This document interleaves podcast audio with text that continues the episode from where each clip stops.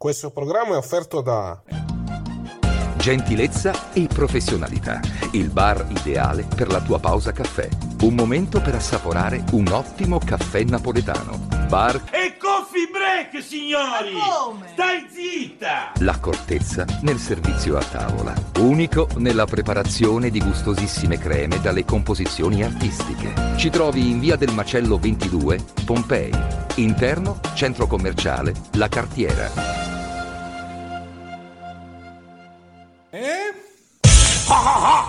Ridere! Bello, bello! WineLivery.com Vini, birre, drink a casa tua subito, consegna in 30 minuti alla temperatura ideale direttamente dal produttore, così risparmi. WineLivery.com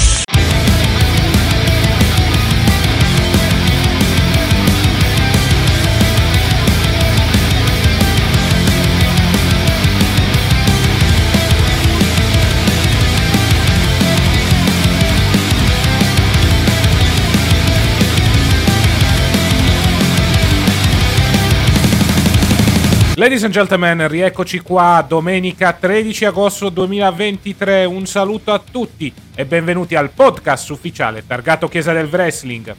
Io sono Cassa e con me, come sempre, c'è il buon Nick. Buonasera, buongiorno, come pomeriggio a tutti, ben ritrovati. Eccoci qua per parlare di una settimana dove abbiamo avuto diverse notizie molto importanti. Specialmente abbiamo avuto novità molto interessanti sulle condizioni di Bray Wyatt che sembra essere pronto al rientro.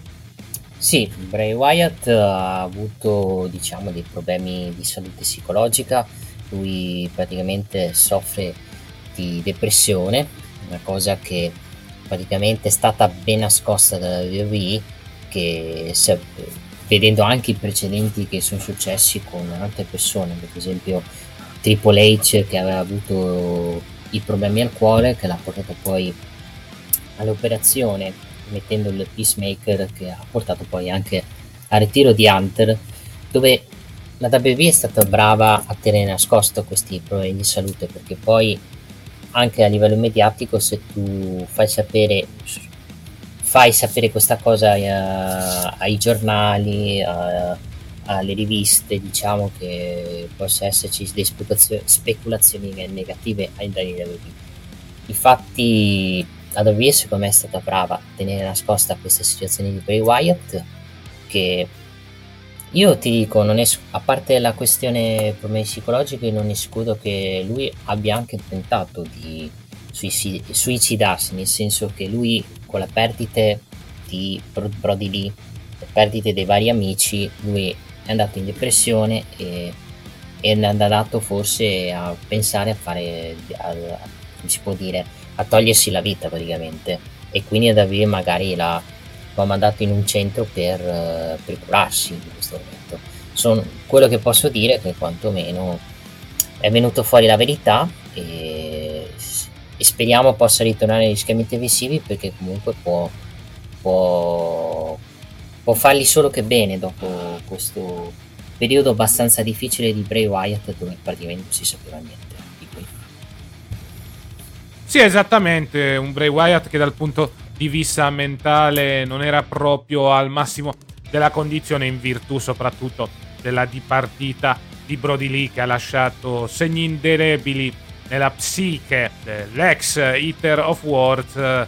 Adesso abbiamo ricevuto delle buone notizie, dovrebbe essersi un minimo rimesso in sesso e dovrebbe ritornare a breve, anche perché i piani originali per quest'anno proponevano una stable con Alexa Bliss, Eric Young e Uncle Audi, naturalmente parliamo di Bo Dallas. Tuttavia, dopo lo stop di Bray Wyatt, il congedo per maternità di Alexa e la richiesta di rilascio di Eric Young con conseguente ritorno in quel di Impact Wrestling, non se n'è fatto nulla a tutti gli effetti. Quindi vedremo cosa succederà riguardo alla questione Wyatt. Siamo comunque felici che quantomeno stia cercando di riprendersi, ecco, dopo un periodo molto difficile dal punto di vista mentale. Ripetiamo ancora una volta, come conseguenza della dipartita di un suo caro amico come Brody Lee.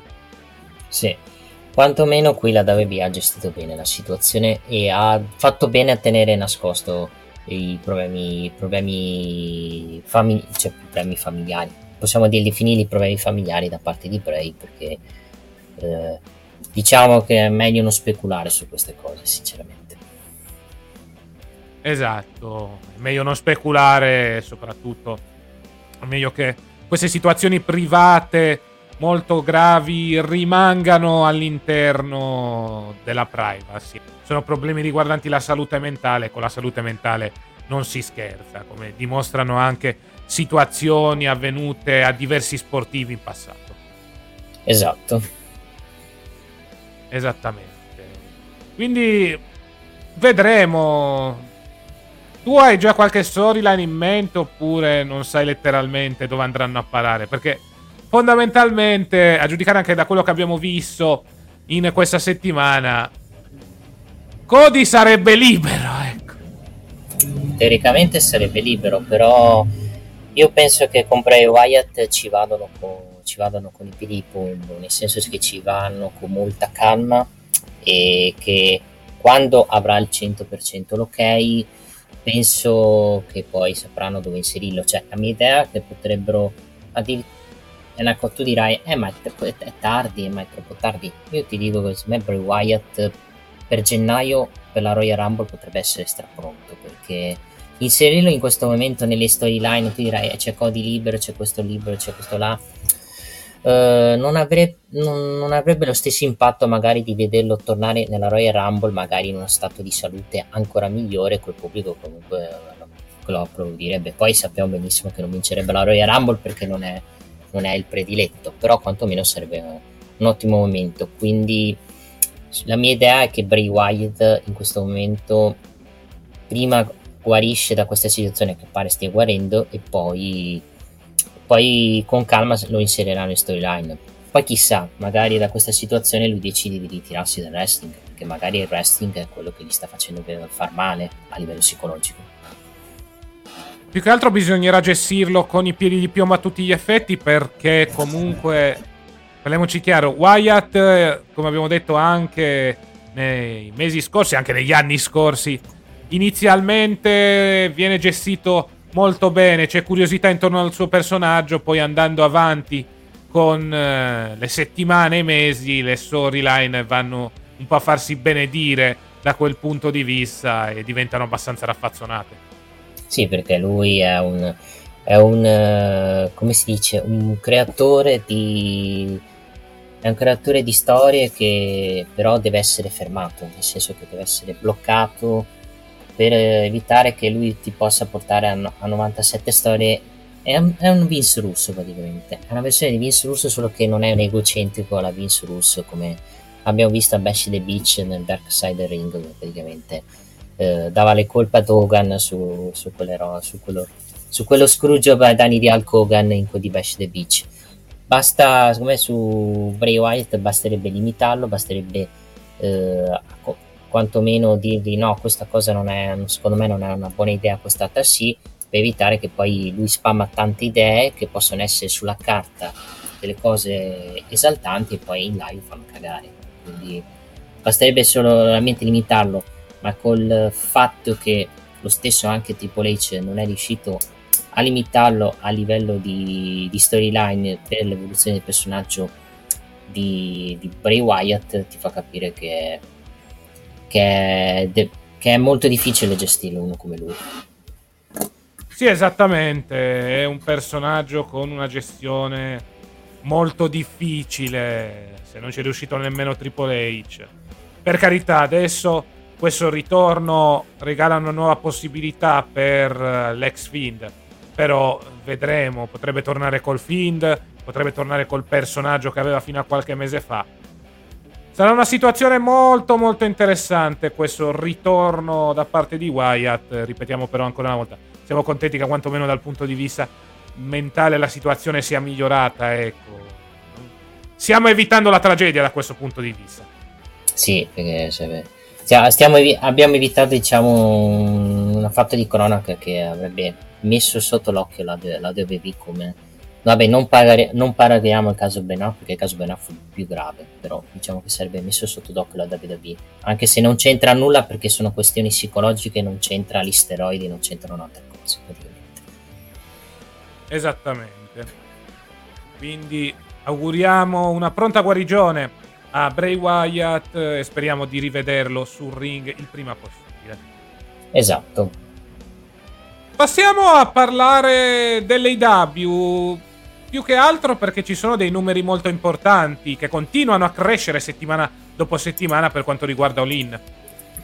Sì, All-In eh, a livello soprattutto di sold out, praticamente ha quasi fatto sold out nell'evento di All-In, ha superato l'evento di Wembley del SummerSlam 92 di tipo 200 spettatori se non sbaglio. Sì, esattamente perché SummerSlam 92 riuscì a vendere 79.127 biglietti, mentre invece Olin sta vendendo 79.346 biglietti, quindi una distanza di praticamente 200 spettatori, come hai detto te, e al momento di biglietti disponibili ne sono rimasti soltanto 4.702, che nelle sì. prossime settimane non dico potrebbero eh, essere acquistati, però poco ci manca, ecco. Sì, per, però possiamo dire che come primo evento fuori dalla, dal territorio americano e soprattutto in uno stadio come Wembley è un grandissimo successo quello che ha fatto l'IW perché tutti dicevano che l'IW aveva fatto salto nello squalo andando a cercare di fare un evento al di fuori dell'America e soprattutto in uno stadio molto importante come Wembley. Ma alla fine secondo me come scommessa è stata vinta da Tony Khan perché comunque vieni considerato dalla WWE come la seconda federazione e, se riesci addirittura a fare sui 79.000 spettatori dando anche vicino ai record di spettatori di WrestleMania 32 che è tipo 81.000 82.000 ti fa capire che tanto tanto non sei una seconda federazione anzi l'AW è un'ottima alternativa per chi ripeto, non riesce ad avere successo in WWE. E questo eh, bisogna assolutamente fare i complimenti ai W. E, de- e non deve essere un punto di fine, deve essere un punto di partenza. Eh beh sì, decisamente. Diciamo che hanno anche approfittato della voglia dei fan europei di andare a vedere uno show di wrestling, così come è stato ad esempio con eh, Money in the Bank. Infatti abbiamo parlato nei mesi scorsi anche un po' dell'errore, tra virgolette, fatto dalla federazione di Stanford, che poteva approfittare della situazione per eh, fare un ulteriore pay per view in quel di Wembley. Poi alla fine hanno optato per la Ozu Arena per quanto riguarda lo show dedicato alla valigetta. Al di là di ciò, comunque, alla fine eh, l'AW ha fatto la scelta migliore. Era un rischio, era un all-in, come eh, il titolo dell'evento e bisogna dire è stata una scommessa vinta a tutti gli effetti, l'ennesima da parte della federazione di Tony Khan. Il primo lean era stata una scommessa a tutti gli effetti, era stata vinta in pochissimo tempo, anche questa è stata vinta da questo punto di vista. Se io che comunque la AW si sta proponendo non tanto come avversaria della WWE, quantomeno però come alternativa a tutti gli effetti e i risultati lo stanno dimostrando. Sta riuscendo dove altre federazioni hanno fallito, ad esempio la TNA. Sì, la TNA, no, uh, TNA non ha mai tentato di andare negli stadi. Quello è il problema, non ha mai provato a rischiare. Infatti, infatti poi non è riuscito mai a fare salto nello squalo per andare contro WWE. E nel momento che ha tentato di fare lo salto nello squalo per fare concorrenza a WWE, chi è richiamato? Hai chiamato Hogan e Bischoff praticamente. Due che hanno praticamente fatto fallire la WCW. Sì, e che hanno anche, fa, posso dire, anche, hanno anche ridimensionato lì la TNA con il loro booking. Eh beh sì, decisamente, perché da quel momento in poi la TNA non si è più ripresa a tutti gli effetti. Certo, continua a vivere sotto il nome di Impact Wrestling, festeggerà le mille puntate a settembre, però fondamentalmente tutto il momentum che aveva intorno al 2008-2009 è andato a farsi benedire già da tempo in memoria. Sì, No, rispondendoti alla domanda quella perché la WB non è andata a Wembley, io penso che non siano andati per la questione meteo, per il fatto che Wembley non aveva il tetto, che in caso dovesse, faccio, faccio esempio, in caso dovesse esserci tipo un temporale o una pioggia, se tu hai uno stadio con, il, con, la coper- con la copertura, col tetto che ti copre praticamente tutto, con la copertura automatica praticamente evitavi poi questi problemi. Col fatto che Wemby non ce l'ha, la WB al momento non si è fidata e è andata su Cardiff. Quindi l'EW deve anche stare attento al meteo perché se metti caso il giorno di All-In si mette a piovere rischia poi di mandare a puttane l'evento. Non per colpa sua, ma per colpa del meteo.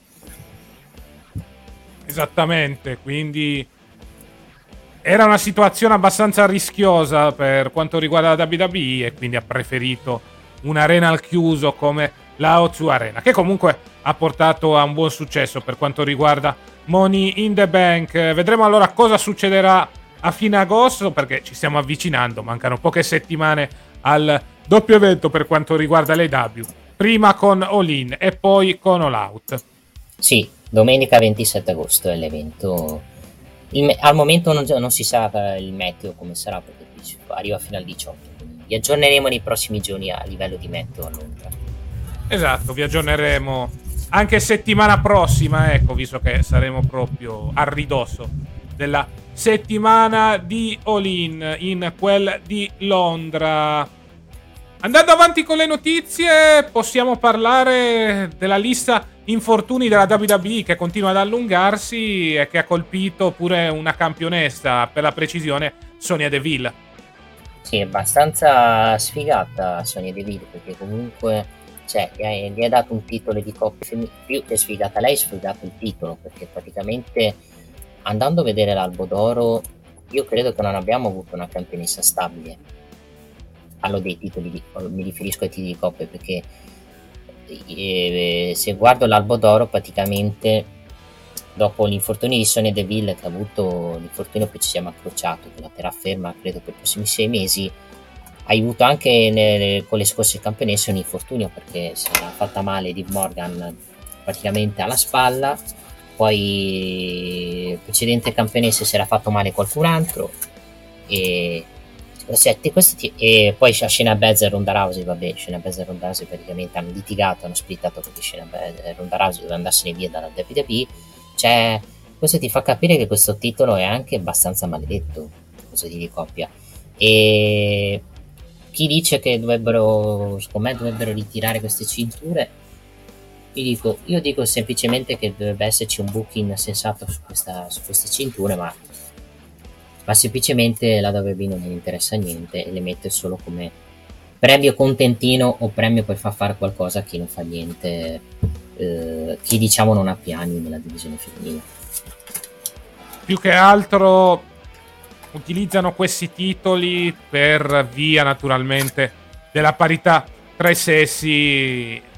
Non hanno mai costruito niente fino in fondo con queste cinture, lo diciamo da tempo in memore giusto il primo regno di Sasha e Bailey, dove comunque avevano promesso addirittura di difendere queste cinture all'interno di NXT, poi già col secondo regno delle Iconics si è andati nel vuoto più totale. Sono diventati dei titoli che fondamentalmente sono dei premi alla carriera per gente che ha sempre fatto poco, però comunque il suo lavoro l'ha fatto. Penso a Natalia e Tamina, penso anche all'ultimo caso di cui stavamo parlando prima di Sonia Deville e Chelsea Green.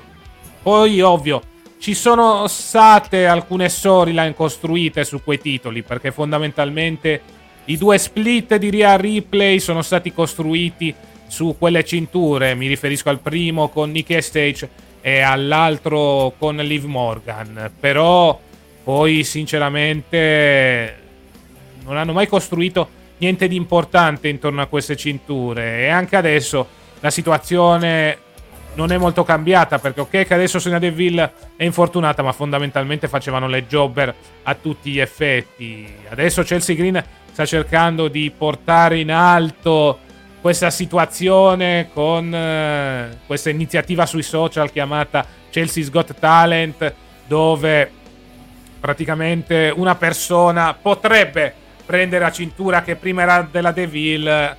Attenzione a nomi vari, ecco, da questo punto di vista. Non stupitevi se ci becchiamo anche un nome che è uscito nelle ultime settimane. La butto lì. Ho sentito parlare sì. di un ritorno di Nia Jax, quindi Madonna. attenzione da quel punto di vista. Nia Jax che però l'ho vista anche abbastanza in forma. Se, se è in queste condizioni Diciamo che, no, diciamo che si presenta bene, poi sappiamo benissimo che è una che infortuna le, è una che diciamo non protegge abbastanza le lottatrici a livello lottato. Sì, esattamente. Cioè, per carità, a giudicare dalle ultime foto su Instagram, sta dimagrendo e non poco e sembra essere quantomeno un minimo in forma. Il problema però è la capacità, la sua capacità in ring a tutti gli effetti, perché i precedenti non depongono a suo favore. Assolutamente sì. Poi, eh, riguardando sempre la questione di coppia, sto vedendo che il campione, la, i campionesse più lunghe sono state le Kabuki Warriors con 171. Cioè, rendiamoci conto come queste cinture non abbiano mai superato i 200 giorni come, come importanza per chi ha detenuto queste cinture. E ha avuto 2-3 regni vacanti, perché abbiamo avuto infortunio di Liv, Naomi e Sasha che se ne sono andati via perché hanno mandato a fanculo da WWE perché le hanno usate come sfidanti di transizione di Ronda Rousey era e adesso mi ricordo l'altra Bianca Belares e poi infortunio di questo e di quell'altro cioè è un titolo sinceramente maledetto. È un titolo maledetto cioè sono dei titoli maledetti ma sono anche dei titoli inutili come abbiamo detto prima alla fine li tengono giusto per mantenere quantomeno una parità dal punto di vista dei sessi, però fondamentalmente no, non avessero la nomea di titoli di coppia femminili, secondo me li avrebbero già seppelliti da tempo in meno. Sì. Poi l'altro lottatore che è infortunato è Roman Reigns, però tu dirai, vabbè, Roman Reigns lotta una volta ogni 4 mesi. Reigns si è fatto male con, uh, dopo 5 minuti di match con un suicide di DJ Uso dove l'ha colpito, dove ha avuto, da quello che si legge nelle notizie, o problemi all'anca o problemi alla schiena, che se sono questi due problemi tanto si assorbiscono perché praticamente Reigns eh, penso che sei d'accordo con me lo vedremo lottare per novembre o al massimo, o massimo dicembre. Sì, parliamoci chiaro, con Reigns diciamo non dovrebbero esserci problemi più che altro lo potremmo vedere lottare più avanti, ecco, non lo vedremo lottare nel breve termine. Lo potremmo vedere, come hai detto te, novembre-dicembre all'incirca. Giusto, naturalmente per tenerlo. Cioè, la sua gestione è abbastanza oculata, quindi questo infortunio, diciamo, non eh, ribalta i piani da questo punto di vista. Soltanto che bisogna vedere un po' come andranno avanti con la storyline della Bloodline. Al momento c'è questo assio tra Jimmy e Jay, però a giudicare anche dall'ultima puntata di SmackDown, secondo me un po' la, la Bloodline rimarrà ancora un po' in naftalina, ecco, almeno per le prossime settimane. Penso anch'io di sì. Invece su, su Raw, Sami Zayn pare abbia una borsetta al gomito che è la stessa che ha avuto Sina, mi sembra, a SummerSlam 2013, che, esatto. questa, che ha portato poi a uh, Sinner operarsi, vabbè, poi sapeva benissimo come è rientrato, credo anche con l'ormone della crescita che gli è servito praticamente per tornare dopo due mesi. E questo ha portato a Zayn a non combattere a Raw e a essere sostituito da Nakamura. Più anche l'infortunio di Owens che sta abbastanza condizionando anche il titolo di coppia maschile.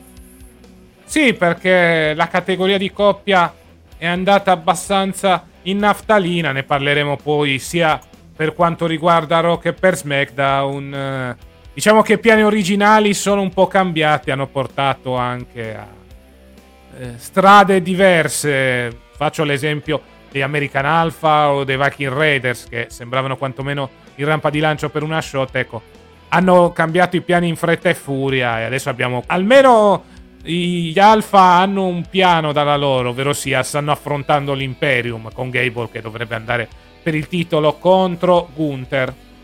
Sì. Qui, eh, qui, sono andato in un sito, ho trovato la lista degli infortuni, c'è, le liste degli infortuni sono Reigns, Kevin Owens, Big E, vabbè Big E penso che lo ha detto lui stesso in, un, in un'intervista, i medici gli hanno detto che dovrebbe ritirarsi e, e lui avrebbe teoricamente l'ok dei medici, però ci sta pensando due volte prima di tornare qua, Biggie sì. Sta andando con prudenza, ecco, da quel punto. Ci sa anche, visto l'infortunio che ha avuto.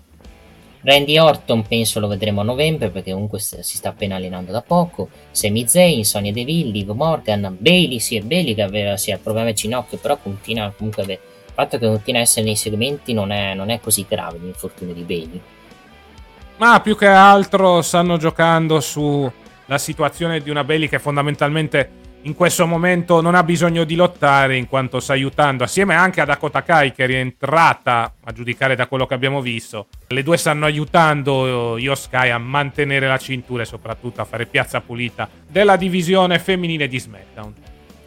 Sì, mi ricordava Elton Price, Dakota Kai, vabbè, quella la vedremo a gennaio, Sol Ruka, anche lui al crociato, Braun Strowman al collo, la vedremo nel 2024, vabbè, Shane McMahon si è rotto eh, il quadricipite durante un match, Bray Wyatt è più un problema psicologico, Wendy Chu, Nikita Lyons, Robert Roode adesso è un producer, da quello che so, insieme a, a sì. Nick Aldis, che è stato appena assunto da WWE come producer, e poi c'è Artruth, che si era fatto male durante un match di NST, Aranya Grace e Amari Miller. E questa è la lista, cioè praticamente è una squadra di calcio. Sì, esattamente. Tanti tanti infortuni dovuti anche alla vita on the road tra eventi e anche house show. Vedremo chi si riprenderà e soprattutto chi sarà abile e arruolabile, quantomeno nei prossimi mesi. Quantomeno chi potremmo rivedere, metto lì una data di scadenza entro WrestleMania 40, ecco. Sì. Quindi, quindi mi, mi, aspetto magari tanti ritorni dall'infortunio alla Royal Rumble che li potresti sfruttare esatto. nelle due Rumble praticamente. Comunque dico abbastanza uno spreco utilizzare Nick Aldis come producer, ma vabbè. Quanti anni ha Nick Aldis? Tipo 40 anni, penso. Allora, non è giovanissimo, però quantomeno lo potevi sfruttare in virtù anche di tutta la sua run che ha fatto in NWA a 36 anni. Eh, giovanissimo, cioè, non capisco sto... E si vede che non hanno piani per lui per farlo lottare, cioè, quello Esatto, se, se, lo vogliono tenere lì come producer anche per evitare che vada da altre parti. Eh. Sì, un po' come Kenny Dystra, che l'ho visto a SmackDown a cercare di placcare eh, Rey Mysterio da Theory. Esatto. Quindi. Quindi è una situazione in cui comunque molta gente sta accettando un contratto WWE più che altro come producer, anche perché parliamoci chiaro, è un lavoro che non comporta sforzi importanti dal punto di vista in ring eh, e soprattutto un lavoro che non ti fa rischiare niente, ma soprattutto ti dà un contratto importante. Un po' come sta succedendo con la Saudi Pro League, ecco, con l'Arabia Saudita, cioè giocatori sì. che non vogliono rischiare, vogliono prendersi uno stipendio alto, ecco di Pro League che adesso è esclusiva di Sport Italia, perché se l'ha presa Sport Italia. Allora, due partite Sport Italia e una partita alla 7. Mamma mia. Eh, che bello, che bello il campionato arabo. Eh, però... Sì. Però diciamo che posso dirti che fra due o tre anni, col fatto che vanno i giocatori migliori in questo campionato, diventerà il campionato, for- non dico il migliore, diventerà forse il secondo o terzo campionato di importanza per Star Power. Ma più che altro bisognerà vedere. Al momento, a giudicare dai nomi, a parte eh, casi rari come Milinkovic Savic, alla fine sono tutti i giocatori che va- andavano sulla trentina. Anzi, che vanno sulla trentina. Quindi vedremo. Poi, naturalmente, devi lavorare molto sulla vendita del prodotto. Perché diciamoci la verità, ok, che tutti questi campioni, però c'è anche gente abbastanza da dopolavoro da questo punto di vista. Vedremo un po' cosa succederà, però a giudicare da questa situazione, l'Arabia sta mettendo le basi per provare a superare l'Europa come patria a tutti gli effetti del calcio. E temo che la supererà se continua a buttare soldi praticamente sul mondo del calcio. Già lo sta mettendo col wrestling, con, uh, con i PPV della WWE adesso lo sta, inve- e la, lo, e lo sta iniziando adesso col calcio, con il, col fatto che abbia dei proprietà tipo il Manchester City, tipo il Newcastle con PIF e tante altre cose praticamente. Vabbè, quello lo hanno già fatto da tempo in memoria andando a colonizzare, tra virgolette, la Premier League. Adesso puntano sui campionati dei loro stati, quindi vedremo. Sicuramente quest'anno il mercato estivo è stato dominato da loro. Vedremo cosa succederà negli anni a venire, soprattutto vedremo se la Saudi Pro League prenderà un ruolo di rilievo nel panorama del calcio mondiale. Per ultima notizia mi sono scordato, riguarda la fusione tra WB e Endeavor che pare sarà finalizzata a metà settembre. Esattamente, e beh, lo si sapeva già da tempo in memoria. Più che altro potrebbe essere interessante la situazione di Triple H, che rimarrebbe al team creativo, però sarebbe fuori dalla board of directors. Credo che sia anche la stessa cosa per Dana White con l'UFC, da quello che ho sentito. Esattamente. Quindi fondamentalmente Dana White e Triple H sarebbero delle figure pubbliche a tutti gli effetti che però dovrebbero rispondere ai vari azionisti. Quindi, quindi a metà settembre prepariamoci a qualche taglio, mi sa. Può essere un'ipotesi, anche perché fondamentalmente con la fusione devi tagliare contratti scomodi. Ciao Dolph Ziggler che non si fa vedere da tempo, quindi fossi lui inizierei a prepararmi qualche piano B da questo punto di vista tipo raggiungere il fratello in EW o fare qualcos'altro. Più che ciao Double Ziggler, ciao Itero e ciao Cross, vedendo come vengono trattati. Vabbè, quello era abbastanza prevedibile. Gli Itero vengono trattati come jobber, sono stati trattati come carne da macello di fronte a LA Knight nell'ultimo periodo. Cross in questa faida abbastanza anonima con AJ Styles. Sì, quantomeno il match di SmackDown è stato quantomeno più combattivo rispetto a quello che è durato tre minuti di tre settimane fa. Esattamente. Quanto, quantomeno hanno dato più tempo da questo punto di vista, sta di fatto che comunque la situazione di Carrion Cross rimane sempre abbastanza preoccupante. Va bene, direi delle notizie abbiamo detto tutto, abbiamo fatto anche mezz'ora di notizie perché c'era tantissimo da dire e direi di passare a Raw. Allora 20 secondi di pausa e poi andremo a parlare di quanto accaduto in quel di WWE Monday Night Raw. Medaglione in corteccia. Molto bene. E per la signora? Gorgonzola. Ottima scelta, bella topolona. Formaggio Gorgonzola, l'irresistibile. E rieccoci qua per parlare di quanto accaduto nel primo show della settimana. Parliamo naturalmente, come sempre, di WWE Monday Night Raw. Sono successe cose, anche perché cavolo è il PPV post, post SummerSlam. Iniziano come si può dire, le, le crepature, le, le, spaccature del Judgment Day perché, caro cast, è arrivato JD McDonagh che anche con poche, pochissime parole ha iniziato a mettere già zizzania su già la, diciamo, la non buona rapporto di amicizia tra Finn Balor e Damien Priest.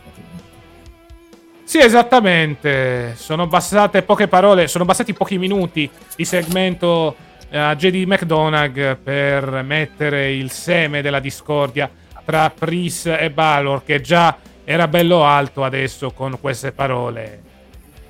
McDonagh mette ulteriore benzina sul fuoco da questo punto di vista, quindi vedremo un po' cosa succederà. Eravamo un po' preoccupati perché McDonagh non si faceva vedere da tempo in memoria invece adesso si è fatto vedere, molto probabilmente prenderà il posto di Priest all'interno della stable.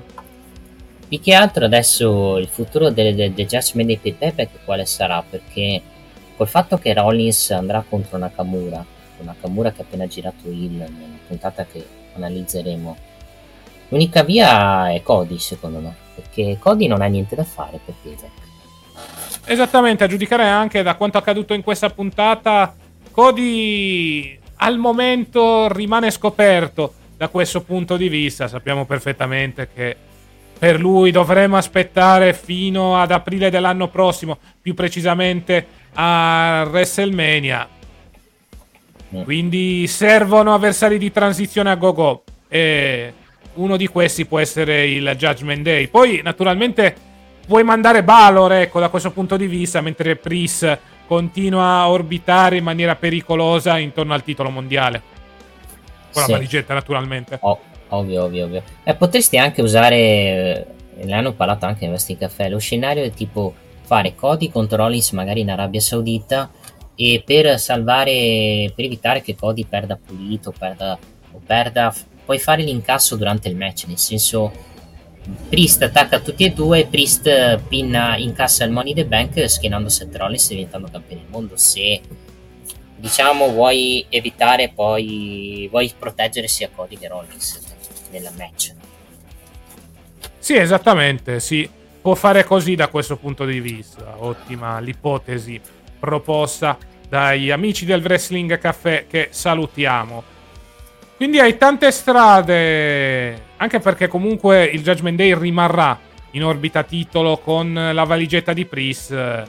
Questo potrebbe portare anche a un rientro di Balor in virtù di dissensi, sia con il Judgment Day e perché no anche con Rollins da questo punto di vista, anche se ormai la faida sembra essere conclusa, però lo puoi mettere ad esempio in un match a più uomini prossime, nei prossimi mesi, ecco, anche per allungare il brodo, perché io credo che il piano di Mania sia Gunther contro Rollins e quindi servono avversari di transizione. Sì, penso anch'io di sì, che il piano sia Gunther Rollins con Gunther che vince la Royal Rumble e Cody vince la Chamber per andare con Reigns, per fare quantomeno una cosa diversa. Esatto, anche e soprattutto per dare il giusto riconoscimento a Gunther che sta continuando senza troppi problemi soprattutto con ottimi match il suo regno da campione intercontinentale. A proposito di ottimi match, la prima ora di Raw è stata senza pubblicità, però ha avuto un bellissimo match a 4 per, il, per la posta di, title, uh, di, di, primo sfidante al titolo intercontinentale tra Chad Gable, Tommaso Ciampa, Matt Riddle e l'altro non me lo ricordo, porca mi devo con voto di memoria, però il match mi è molto piaciuto perché comunque a parte che eravamo a casa di Chad Gable, che e lì si capiva già che avrebbe vinto il match. Però è stato un match dove non, non ci sono stati momenti di pausa. E questo match è servito soprattutto per cercare di promuovere in positivo da face e come avversario credibile Chad Gable contro Gunther. Sì, esattamente, è stato un buon match tra quattro wrestler che sul ring ci stanno stare e non poco. Parliamo di un Ricochet che molto probabilmente terrà in stand-by la storyline con Logan Paul quantomeno fino al prossimo evento in Arabia Saudita. Avevamo un Ciampa che comunque fino a poco tempo fa era impegnato con anche Nakamura di mezzo contro Bronson Reed e The Miz. Avevamo un Matt Riddle che sul ring ci sa stare nonostante sia in una fase di stallo a tutti gli effetti e soprattutto avevamo un Chad Gable che era appena uscito dalla faida tra American Alpha contro Viking Raiders in maniera ottima e quindi gli si è voluto, diciamo, eh, gli si è voluta dare la title shot eh, in quanto comunque puoi andare avanti anche dal punto di vista delle coppie con una sfida tra American Alpha e Imperium. A giudicare anche dal, se, dai segmenti che abbiamo visto questa settimana che hanno coinvolto Ludwig Kaiser, Maxine Dupri e Otis. Sì, con Ludwig Kaiser che è già fidanzata con Tiffany ci prova con Maxine. Sì, vabbè. Quella è una situazione che potrebbe anche portare in futuro, cioè nel senso, bisognerà vedere, però vedo molto duro il turn di Maxine sui American Alpha proprio su, sì, American Alpha sull'Alpha Academy in virtù proprio di questa situazione. Nel senso, secondo me la Stratton, quando andrà nel main roster, potrebbe avere un'opzione molto importante, ovvero sia quella di unirsi all'Imperium. Vedremo cosa succederà, almeno per il momento, però. Diciamo, le due fazioni faranno parte dell'incontro più importante, ovvero sia quello valido per il titolo intercontinentale. Sì, che io spero lo facciano a payback, perché comunque uh, quanto manca a Gunther arrivare a Hawking Talk Man? Tipo un mese manca. Eh, non manca moltissimo arrivati a questo punto, cioè già da più di un, me- da più di un anno che è campione, quindi manca veramente poco. Cioè, lo farei a payback perché vorrei, uh, vorrei che ai due dessero 20 minuti di match, perché i due possono, secondo me, fare 20 minuti di match dove Chat Gable potrebbe non dico, non dico vinca perché non penso vinca, mi piacerebbe tanto che potesse portare a casa un titolo in singolo visto che Gable ha vinto solo titoli di coppia. Però se gli fai fare 20 minuti di match dove metti in difficoltà Hunter, quantomeno da una sconfitta dove te la sei giocata ne esci bene. E deve essere secondo me un punto di inizio per Gable questo match con Gunther, se gli danno ovviamente tanto minutaggio. Esatto, quindi potresti dare una grande vetrina a Gable che poi andrebbe per lead più importanti. Subito dopo questo match potrebbero iniziare i semini per una run in singolo, ecco, per Chad Gable eh, e soprattutto vedremo poi cosa ne sarà, ad esempio di Otis e Maxine Dupri, se ci dovesse essere lo split a tutti gli effetti dell'Alpha Academy. Sì.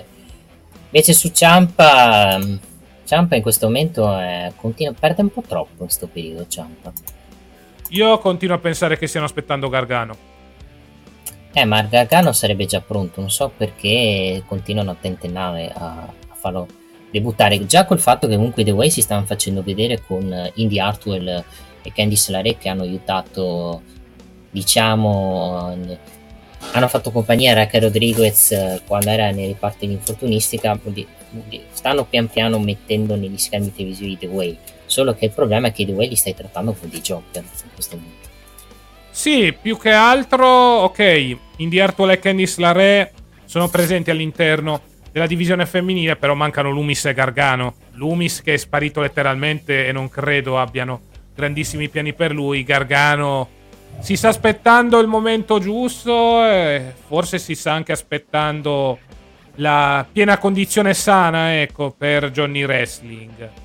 Vedremo cosa succederà nelle prossime settimane. Sta di fatto che al momento Ciampa è in una fase di stallo.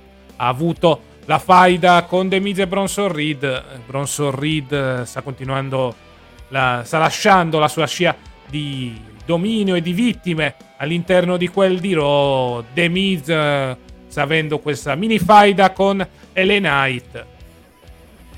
Nakamura andrà contro Rollins, quindi è rimasto un attimo da solo da questo punto di vista.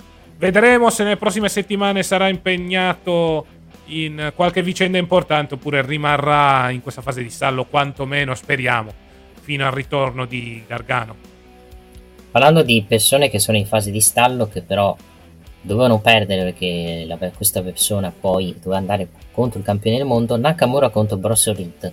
Buono come match, vittoria da parte di Shiz Nakamura e che chiude finalmente sta benedetta faida con Bronson Reed che andava avanti da quasi un mese tra attacchi, interferenze e squalifiche. Sì, prima si era messo in mezzo Ricochet, poi Ricochet l'hanno spostato contro Logan Paul. Poi sono entrati Ciampa e The Miz all'interno di questa rivalità. Alla fine hanno chiuso finalmente questo scontro con Bronson Reed, che purtroppo ha perso, però rimane sempre uno dei personaggi più pericolosi di Monday Night Raw. E Nakamura, che adesso verrà utilizzato come avversario di transizione. Quantomeno hanno dei piani per Nakamura, cosa che sembrava un miraggio negli anni precedenti. Sì, quantomeno gli dai una possibilità per il titolo del mondo che lui non riceve da, da tre anni, insomma, 3-4 anni, quando è andato Esatto. contro Styles praticamente. E vediamo, eh, credo che sia un esperimento questo match con Seth Rollins per vedere se eh, puoi proporlo anche al view dopo, a Fastlane, perché comunque hai un di, hai due view ragazzi di Strupper transizione e, prova- e poi secondo me fare degli esperimenti provando Rollins contro Nakamura. Già abbiamo visto i match di Survivor Series 2018 dove si affrontarono con Rollins che era campione, degli eh sì, campione intercontinentale Nakamura con degli Stati Uniti il match fu anche molto bello vediamo adesso come evolverà la storyline perché il problema è il, come, bookeranno, come bookeranno la storyline visto che al microfono Nakamura fa abbastanza fatica e quindi dovrà fare tutto Rollins eh, a livello di prova Quello sì. Guardiamo anche però il lato positivo, quantomeno è un avversario fresco per Rollins, se no ci saremmo ancora una volta trascinati con eh, Balor contro Rollins che abbiamo già visto quel bel po' di volte durante quest'estate. Alla fine è una novità, un Nakamura che ritorna dal nulla nella zona main eventing, ma naturalmente ha scritto transizione in faccia, servirà per dare una difesa titolata decente al visionario. E non escludo che sia anche il main event di Payback se Jay e Jimmy non ci sono al vento. Sì, esattamente, beh. Serve una sfida importante quantomeno per vendere payback. metti loro come main event, ci sa tutto. Sì, per quanto Payback ha messo nel post il Judgment Day, eh, potrebbero mettere nel main event Cody con, con Finn Balor, anche se non avrebbe senso, ma perché semplicemente il titolo del mondo deve essere più importante di match di ma, ma vabbè, valutano su, soprattutto sugli interessi. Uh, passando poi avanti alle... Vabbè, sta roba di Knight e The Miz. Knight quantomeno ha risposto al promo, possiamo dire tra virgolette, shoot di The Miz, dove praticamente gli ha fatto capire che lui sta avendo il, momen- il suo momentum e che rischia di perderlo eh, nel, nel, giro di poco tempo praticamente. Con però Ellen Knight comunque che gli ha risposto al tono non basandosi sempre sulle solite catchphrase, yeah, dammi, let, let him talking. Segno che Ellen Knight non è solo eh, catchphrase e basta, segno che lui è bravo anche, anche a rispondere al tono agli avversari e so, secondo sono anche stati bravi secondo me a non dargli ancora momentum perché se tu ad esempio gli dai tutto c'è il rischio che poi i fan magari, non, magari iniziano a reagire un po' di meno praticamente. Bisogna dire che in questo momento le storyline sembrano essere abbastanza occupate quindi è giusto far crescere in maniera oculata LA Knight e soprattutto lo stanno facendo crescere con The Miz eh, questo porta a scontri al microfono che permettono anche a Knight di migliorare e non poco da questo punto di vista di far vedere anche altri lati del suo carattere oltre naturalmente l'utilizzo costante delle sue catchphrase. Alla fine è stato un bel confronto, sarà una faida che terrà occupato LA Knight, però sicuramente una faida che permetterà all'ex Eli Drake di salire nelle gerarchie del roster WWE. Perché ormai dobbiamo parlare di roster WWE, perché fondamentalmente avevano fatto il draft, però tutti vanno dove vogliono. Eh, eh l'ha detto, uh, dalle ultime notizie hanno detto che ovviamente questa cosa del draft l'hanno abbastanza mandata a puttane, per, per non dire altro, sinceramente. E infatti, secondo me la scelta migliore era quella. Scusa, finisco subito il, vai, discorso. Eh, la cosa migliore era fare come avevi fatto la scorsa estate, cioè servi in quel roster, vai in quel roster, servi nell'altro roster, vai nell'altro roster, senza bisogno di passaggi o di brand split strette. Infatti eh, dovevi fare così. L'unico motivo perché, per cui tengono i due titoli è perché per i contratti televisivi, se no ne terrebbero uno secondo me.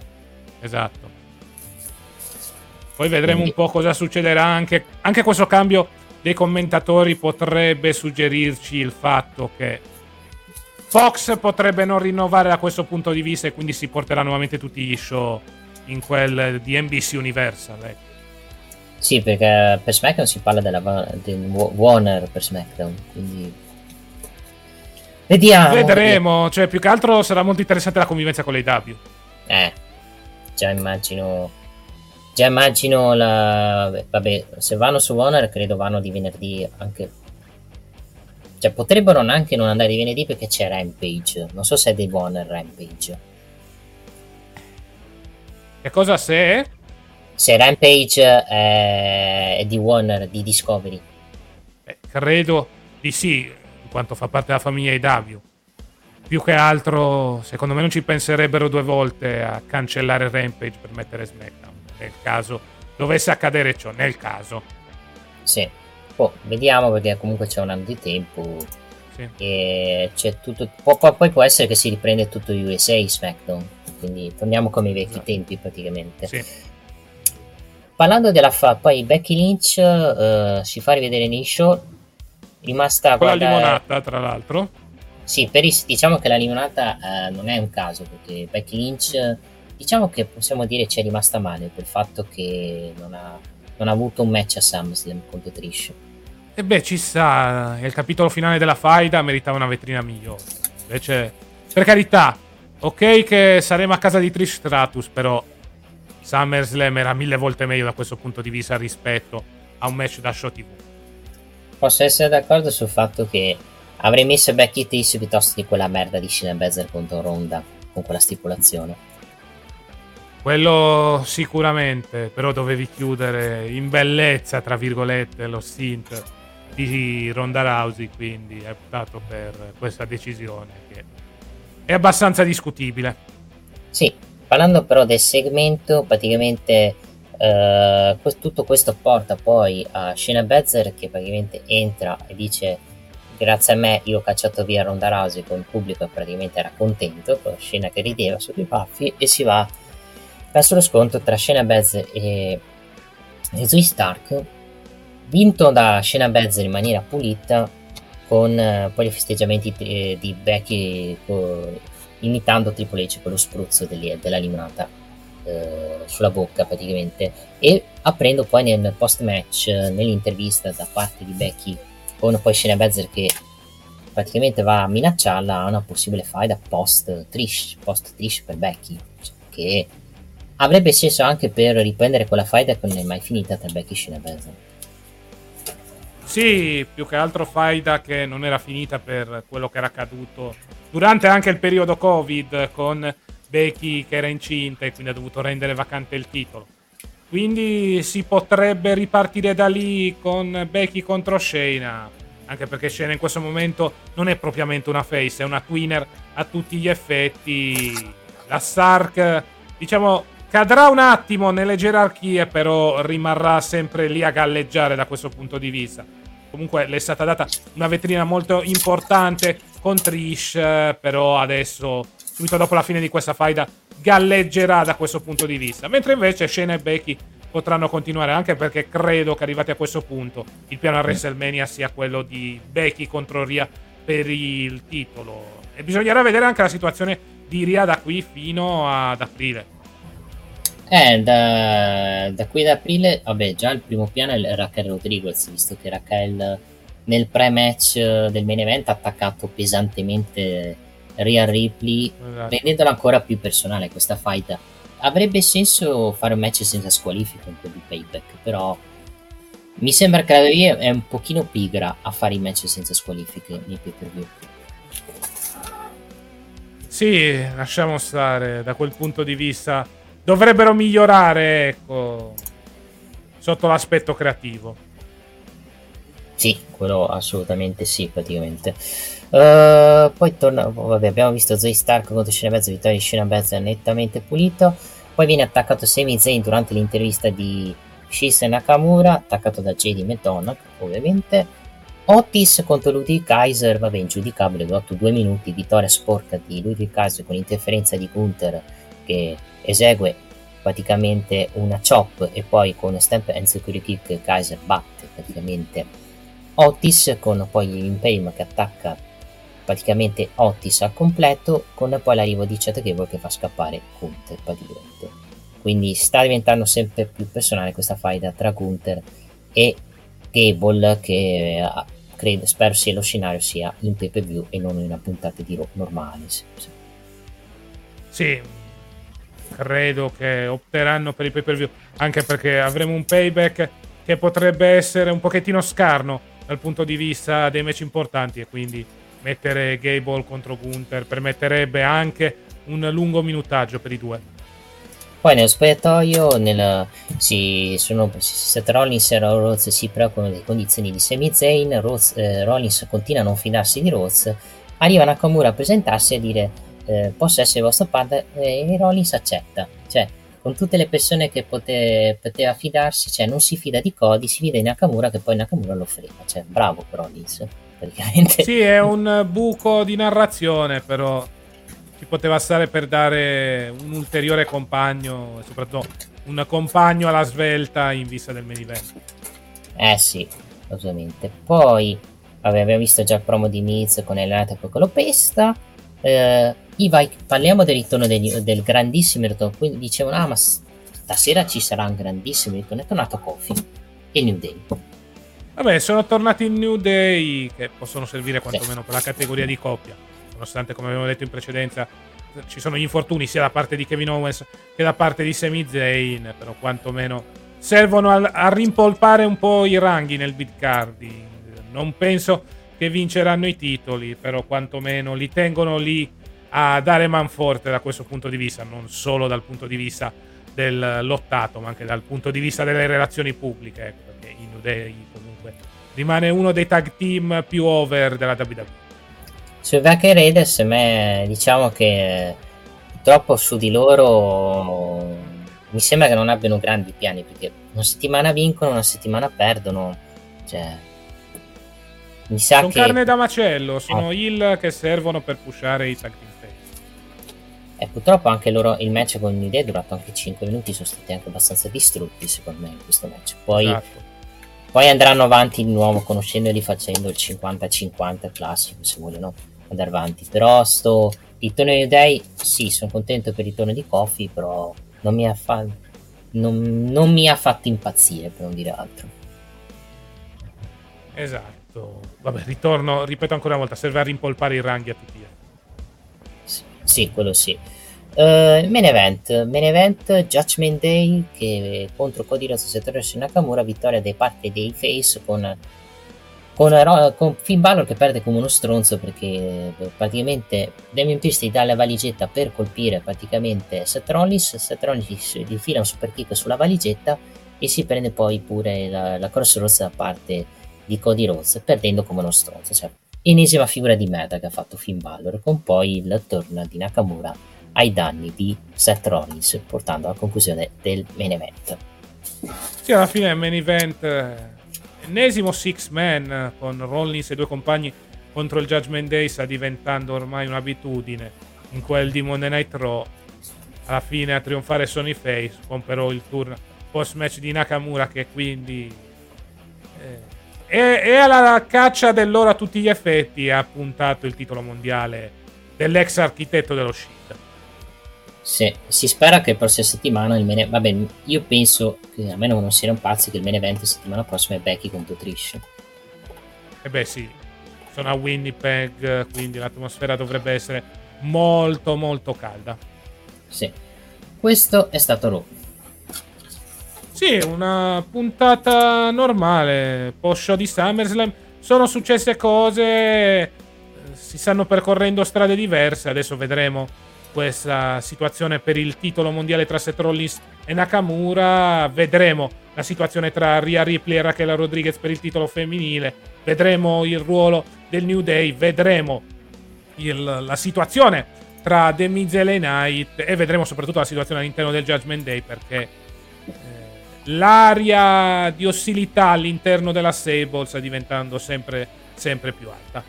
Sì, si sta arrivando verso una spaccatura con magari come abbiamo previsto, abbiamo detto anche nei, nei scorsi dirette del podcast, con un Priest cacciato dal gruppo praticamente per essere sostituito poi da JD McDonald. Esattamente.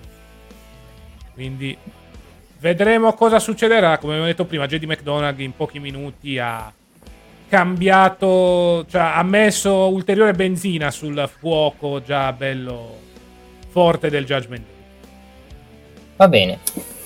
Va bene, ricordiamo che settimana prossima al momento stavo controllando è solo annunciato Becky contro Trish perché non trovo in questo momento altri match per quanto riguarda la settimana prossima o quantomeno altri segmenti. Allora c'è solo mi sembra Becky Trish e poi Nakamura che risponde all'attacco di Rollins e basta.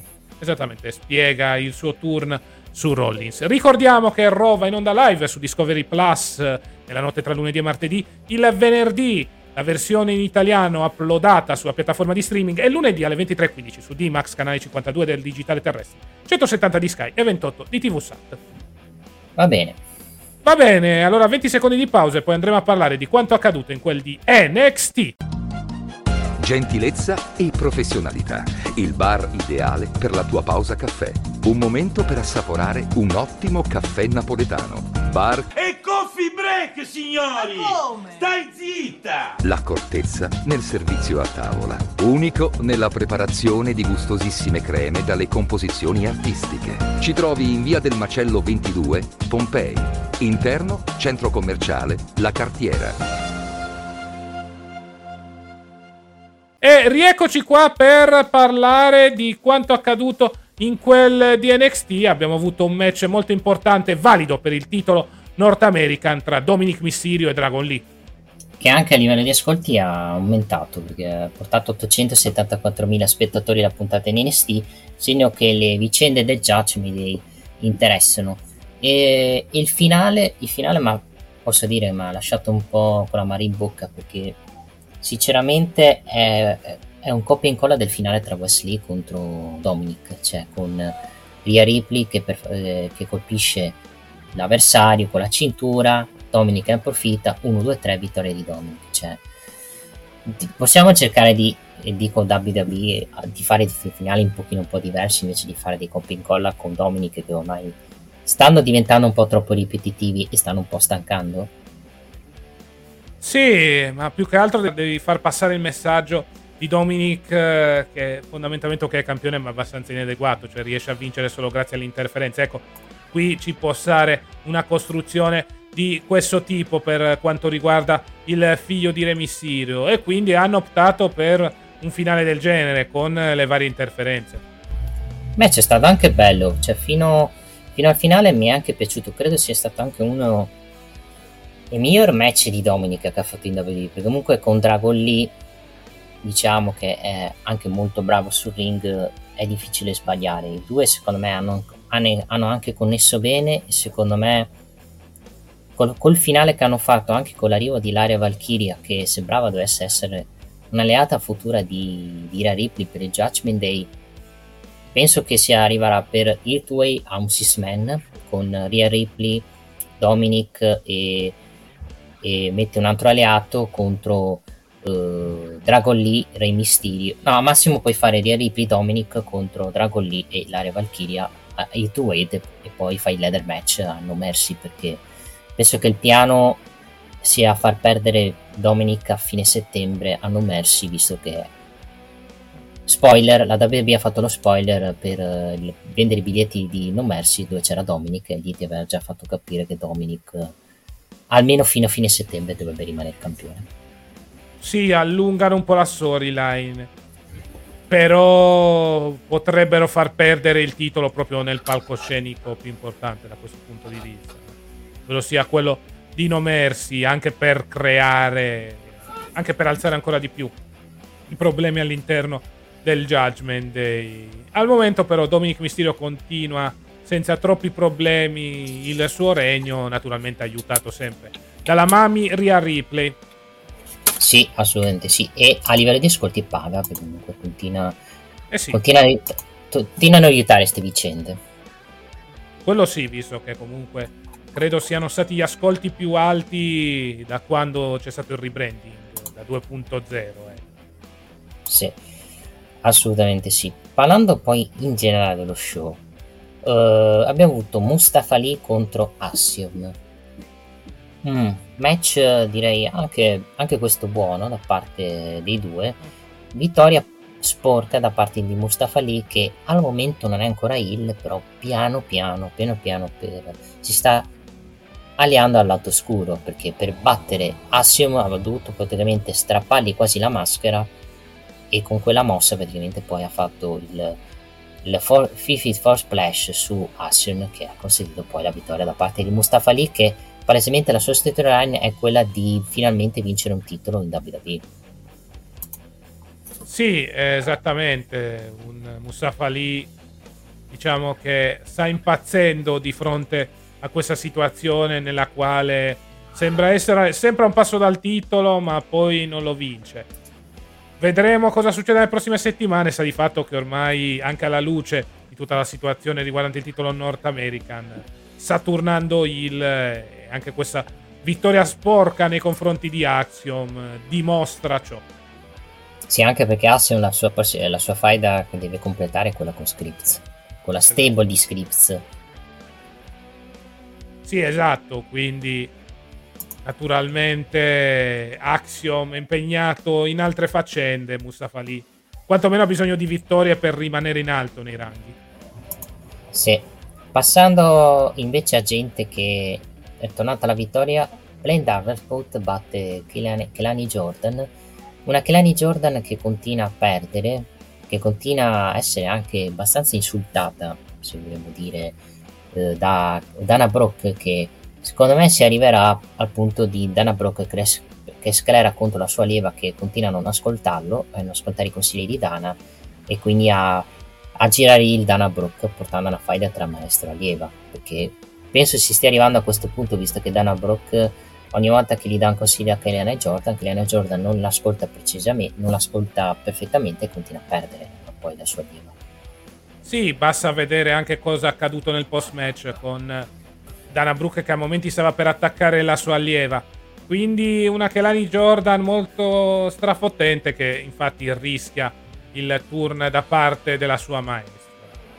Perché fondamentalmente anche, se- anche perché questa settimana la Jordan non ha ascoltato Dana Brooke e ha perso il match contro Blair Davenport che potrebbe andare in orbita titolo nelle prossime settimane seppur naturalmente Tiffany Stratton sia il però potrebbe andare in quell'orbita specialmente con eh, un'avversaria a caso che sta provando ad andare anche lei per la cintura settimana prossima Blair Davenport affronterà invece Dana Brooke quindi si va avanti con questa esatto sì, questa... andrà avanti con questa storyline, però comunque l'impressione è che la Davenport sia abbastanza in rampa di lancio. Eh. Sì, quello sì, quello assolutamente sì. Lei e anche Rossan Perez sono sì. abbastanza in rampa di lancio. Su Dana Brooke credo che semplicemente vogliono girare la hill perché il pubblico di NST non, quando entra lei è in silenzio. Evidentemente interessa poco la storia, più che altro si sta cercando di pushare Blade Davenport. Mm. Anche quello. Parlando di un'altra cosa che sinceramente non, a me non è che frega un sa, io voglio capire il booking dell'Heritage Cup perché Tyler Bate batte pulito Noah Dunn, poi Tyler Bate ridà, ridà il trofeo a, a Noah Dunn così del botto.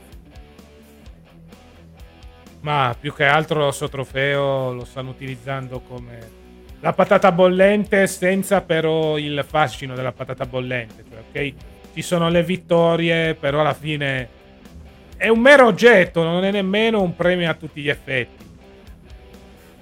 Eh, sì, è, un, è palesemente un, un, trofeo di consolazione, cioè, per, fa, per dare qualcosa dei wrestler, cioè.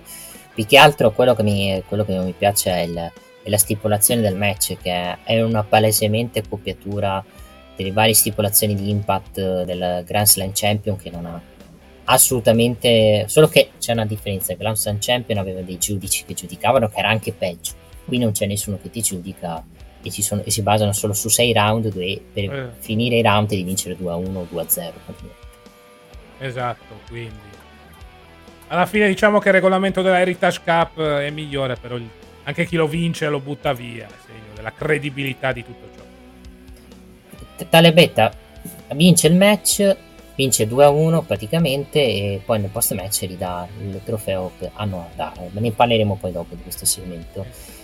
Lo scisma attacca tutti praticamente per cercare e i Creed Brothers attacca prima Hank Tank.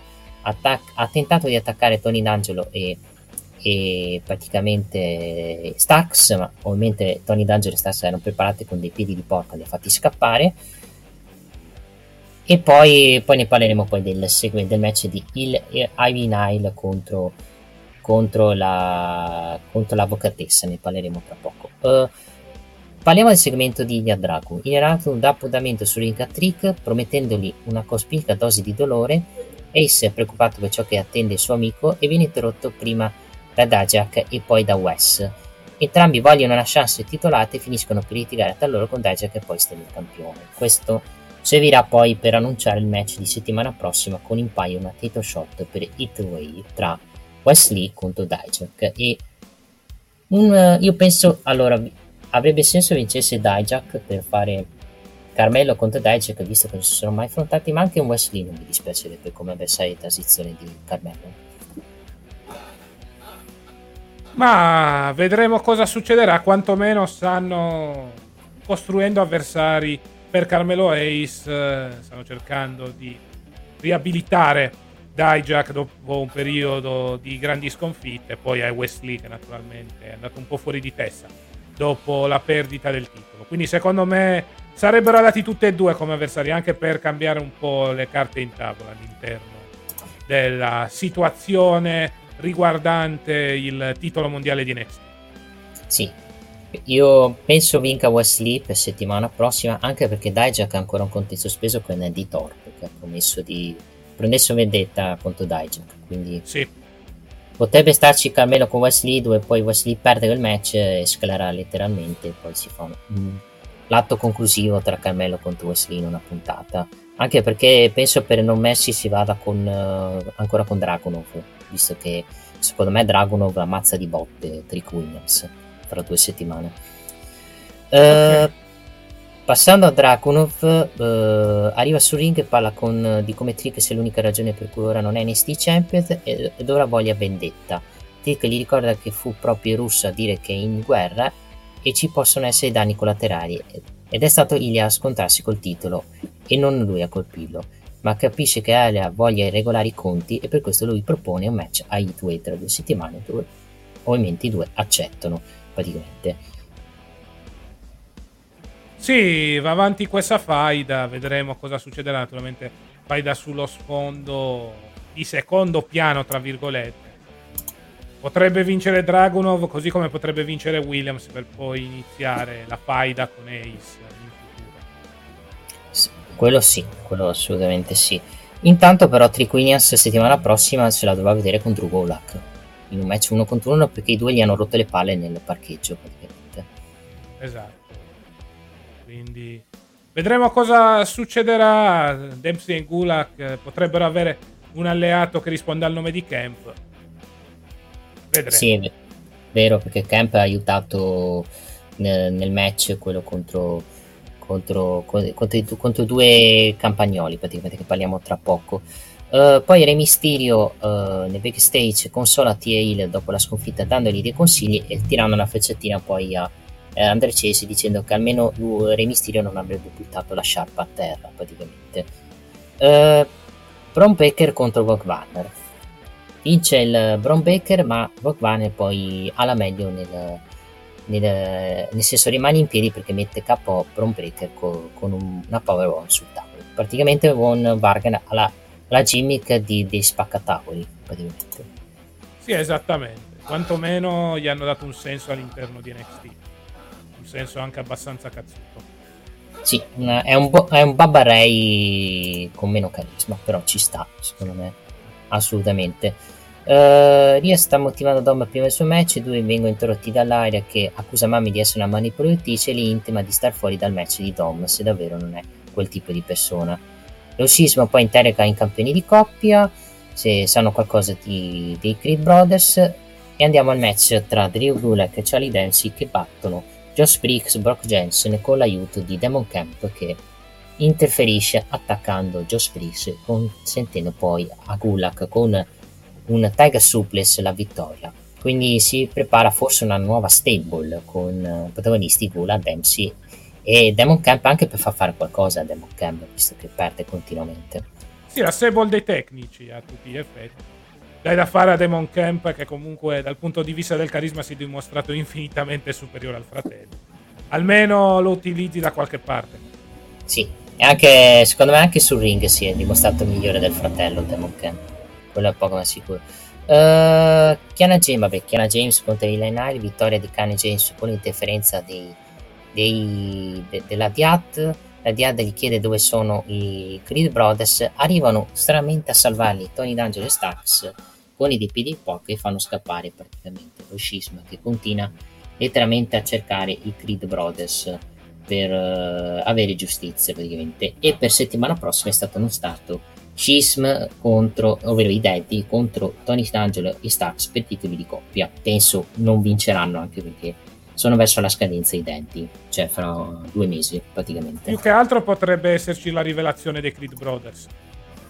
Sì, penso anch'io di sì, anche perché bisogna arrivare al match dove però stavolta c'è in paio non l'uscita da NXT ma l'uscita dalla WWE per giustificare la, l'abbandono dei, dei, due in WWE, visto che molto probabilmente non rinnoveranno. Esattamente, siamo sulla strada che porterà la Diad fuori dalla WWE. Partiamo di Cara Garza e Carrillo, discutono della loro situazione come team tramite messaggi, ovviamente, e di come probabilmente non stiano onorando la loro famiglia in questo momento. Si va verso il cambio di gimmick sui due? Può essere una gimmick un po' più cazzuta, riguardante la tradizione della loro famiglia. Sì, lasciandoli in tag team perché molti pensavano magari di separarli, di splittarli, ma penso che sia. Eh, ma Carrillo dove va da solo? Eh, non, l'abbiamo visto nei miei roster, ha fatto molta fatica praticamente quando gli hanno dato un microfono, quindi ci sta che li lasci, che li lasci in tag team. Tornando nel backstage, da- i Dare e Metafor chiedono la restrizione della coppa allo scozzese, Bate ovviamente non ne vuole sapere, allora appare Fraser che con la garanzia di 98 shot per Heatwave comincia Dar ad ammettere che la seconda coppa è un falso e che non conta nulla. Bate quindi la restituisce con maggiore motivazione ma non se ne va con le tasche vuote perché Fraser ammette che gli deve un favore. Quindi praticamente eh, per dire che è un falso per farsi ridare il trofeo. Ok. Passiamo all'intervista di Tiffany che non dice un cavolo, dice che non ha avversari, pensa di, pensa di essere un nuovo Barbie, eccetera, eccetera. Praticamente non si sa niente dell'avversario di Tiffany, ne sapremo credo nelle prossime tre eh, settimane. Benevent, Dominic Mysterio batte Dragon Lee, ovviamente ne abbiamo già parlato, con l'interferenza di Ray Ripley, con eh, Ray Ripley che colpisce con la cintura femminile eh, Dragon Lee a salvare da, dalle, dalle interferenze di Ria arriva praticamente l'aria Valkyria che attacca eh, Ria Ripley e la, la butta fuori. Credo che si andrà a un match tag team misto con poi il rematch tra Dragon Lee e Dominic Mysterio perché secondo me la vicenda non è finita visto che Dominic deve avere degli avversari anche perché sennò non sanno più cosa fare. Sì. anche perché ha battuto tutti i nomi che ruotavano intorno al titolo North American. Alla fine allunghi il brodo con Dragon Lee che ha perso sporco, anche con l'utilizzo di Laria Valkyria che da qualche settimana sta orbitando intorno a Ria Ripley. Alla fine fai questo mixed tag, fai vincere i face e questo giustifica un ulteriore title shot per l'atleta mascherato. Secondo te Re Mysterio lo convinceranno con NXT col fatto che adesso Re Mysterio ha vinto anche il titolo degli Stati Uniti? Può essere un'ipotesi anche per mandarlo a fare qualche, qualche match, qualche dream match in quel del brand di sviluppo. Ci potrebbe essere una situazione del genere. Poi vedremo cosa succederà. Ne parleremo anche più tardi quando andremo a trattare la recensione di SmackDown. Sì, perché io, la, io, io, ti dico, la mia paura è che vogliono unificare il titolo degli Stati Uniti col titolo nordamericano. Spero mi, mi sbagli, ovviamente. Mm, ripeti un attimo? Cioè, la mia paura è che vogliono unificare il titolo degli Stati Uniti col titolo nordamericano. Ma secondo me sarebbe un errore, perché fondamentalmente NXT ha bisogno di un titolo secondario, quindi sinceramente lo terrei lì anche perché se no ti ritrovi faide che non hanno un senso. Almeno col titolo North American fai orbitare diversi atleti che in questo momento hanno la zona main event occupata. Sì, penso che sì, sì, non avrebbe anche senso anche perché cavolo. Cioè, rischi lasci NST senza una cintura secondaria per solo perché eh, così perché hai voglia No, secondo me non lo faranno mai questa unificazione. L'hanno fatto per magari. Anche perché semplicemente Austin Theory non funzionava come. Non stava più funzionando come campione degli Stati Uniti e semplicemente l'hanno. Gli hanno tolto di quel peso. Ne parleremo poi tra poco di quel booking del match esatto. quindi perché c'è tanto, tanto da dire. E, e credo che abbiamo detto tutto. Direi di dire la card di settimana prossima. Esatto, settimana prossima avremo il match valido per i titoli di coppia, Tony D'Angelo e Stax contro Adiad, il number one contender per il titolo NXT tra Wesley e Dijak, Clark Davenport contro Dana Brooke, Trick Williams contro Drew Gulak. Questa è la card per quanto riguarda il brand di sviluppo la settimana prossima. Esatto. Va bene. Ricordiamo che NXT va in onda live nella notte tra martedì e mercoledì su Discovery Plus. Il mercoledì l'upload sul mercoledì naturalmente della settimana dopo l'upload in italiano sulla piattaforma di streaming e poi l'appuntamento ogni mercoledì alle 23.15 su Dimax, canale 52 del digitale terrestre, 170 di Sky e 28 di TV Sat. Va bene allora 20 secondi di pausa e poi andremo a parlare di quanto accaduto in quel di Friday Night SmackDown. Ragazzi, venite da Maiello! Oh. C'è tutte le marche! Châtenay, Microca, Idaca, Aixa, Meta! Una vasta gamma di usato! I ricambi, carrozzeria, ricambi. Che altro volete? Ma io suono pure la chitarra, mamma mia ragazzi, una vasta gamma di usato ragazzi!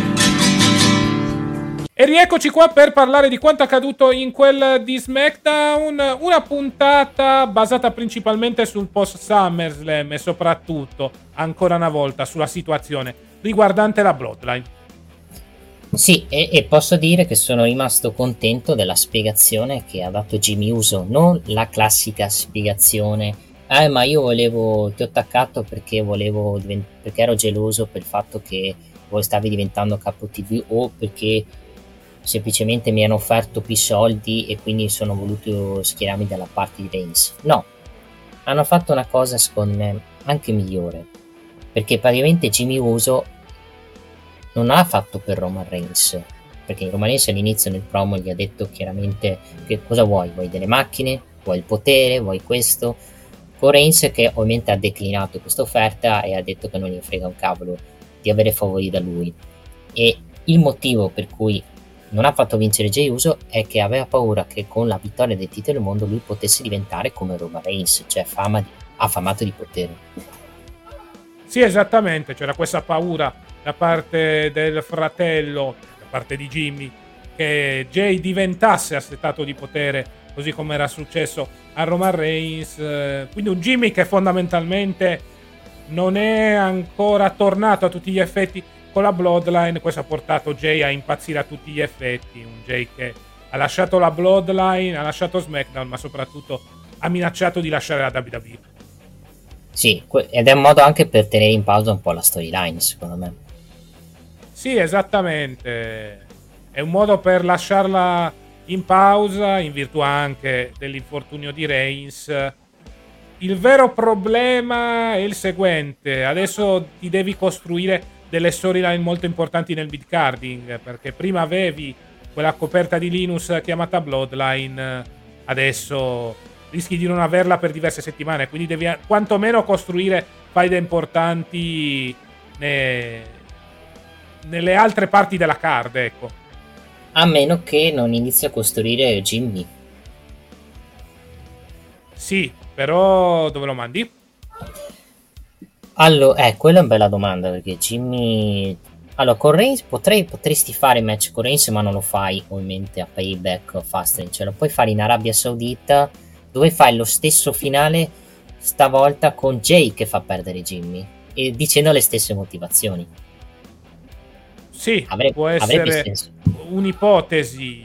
Sì, ci può stare, però dipende tutto dall'infortunio di Reigns da questo punto di vista. Cioè, parliamoci chiaro, devi vedere uno quando fa il match, mm. soprattutto se Reigns quantomeno è in forma, An- anche per fare un match nel breve termine, eh, da questo punto di vista. Eh sì, anche quello, quello assolutamente. Perché puoi Almeno... allungarla, casomai puoi saltare un attimo payback e ti inventi qualcosa, però poi devi fare qualcosa quantomeno o in Arabia o alle Series. Eh. A meno che il match, uh, questa roba di Jay dura una settimana, questa cacciata, questa dio a SmackDown, perché conoscendo WWE l'abbiamo visto con CM Punk, l'abbiamo visto con altre storyline. Non vorrei che dura, questa dura una o due settimane e poi si fa Jimmy contro Jay con arbitro speciale Rikishi, come c'era nello spoiler che ha fatto in un, in un post Rikishi. Può essere un'ipotesi con Rikishi che casomai dice: Sentite, facciamo una bella cosa per cercare di trovare un minimo di pace tra voi due. Prova a convincere Jay e facciamo il match uno contro uno e mi metto io come arbitro. Ecco. Una sfida in, tutta in famiglia.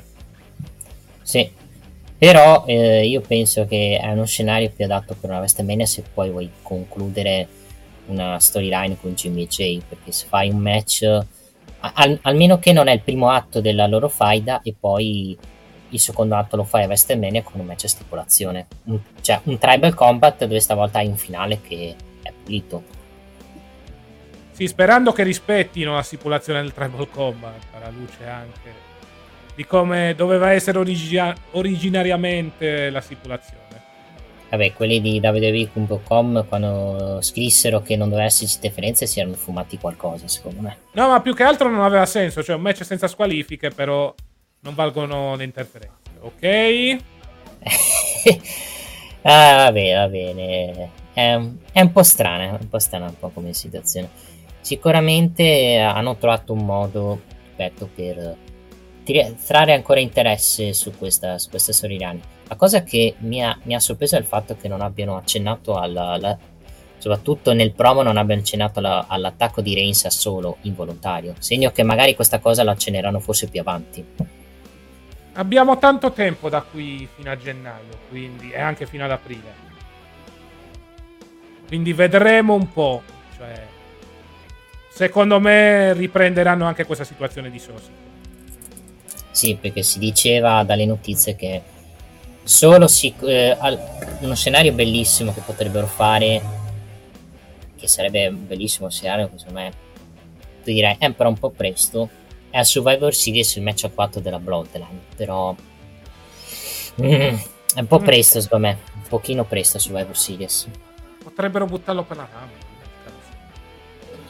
Sì, per la Rumble eh, per, eh, dove fai vincere Reigns e poi a WrestleMania eh, fai il match con Cody dove Reigns ha ancora alleato solo perché in quel match a 4 usi solo magari per mm. proteggere Reigns dai due e stavolta l'interferenza di solo non, eh, diciamo stavolta fai, la ste- fai praticamente fai lo stesso scenario di WrestleMania International solo che stavolta l'interferenza di solo è sbagliata facendo schierare Reigns che manda a quel paese solo e, e solo non, eh, lì lo, lo, fai cacciare via da Reigns, cioè solo va via da Reigns e Reigns perde contro Cody.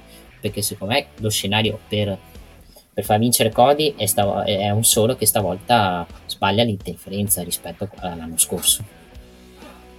Esatto. Quindi hai tante tante opzioni. Vedremo cosa succederà anche alla luce di questa, questa frase finale affermata da Jay Uso. Sì, poi ha fatto bene Jay a colpirlo con super kick per un abbraccio non avrebbe avuto senso, sinceramente. Vabbè, era girato di scatole Jay Uso, cioè era abbastanza una scheggia impazzita in quel momento. Sì. Perché già c'era, poi c'è già gente che ha fatto meme, ah, adesso vai nei W, c'è gente veramente che crede che se ne va. Eh, che, che, belli i fan. L'uomo locale i... crede che il wrestling sia vero. Eh. Dicevano in una puntata dei Simpson. Infatti, infatti. Parlando in generale dello show, posso dire che lo show è stato un bel, sti- un bel niente, nel senso che a parte il segmento finale abbiamo avuto un match tra Charlotte Asuka che è finito in squalifica, con l'arrivo di Io Sky che ha attaccato le due, e mi doveva dire Bianca dov'era. Sì.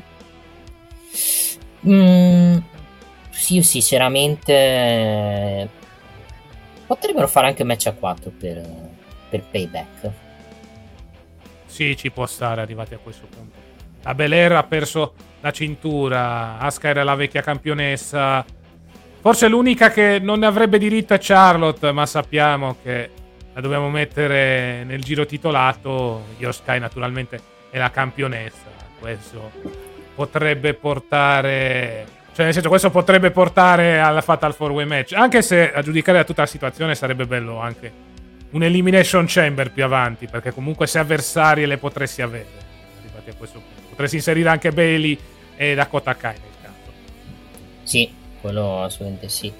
Più che altro adesso, uh, collegandomi un attimo a Charlotte, parla, parlo di una cosa che non c'entra niente con wrestling. Charlotte uh, pare che si stia lasciando con Andrade. Eh, bene! Enesimo matrimonio che va a farsi benedire per Charlotte. Evidentemente voleva il marito in eh, WWE, lui però ha accettato la proposta di Collision. Questo secondo me ha portato un po' di crisi. Perché, meno, perché ho, ho, letto queste notizie anche da, da Ringside News. Pare che si siano tolti i segui su Instagram, i due e anche vari riferimenti. Quindi si sono lasciati, penso.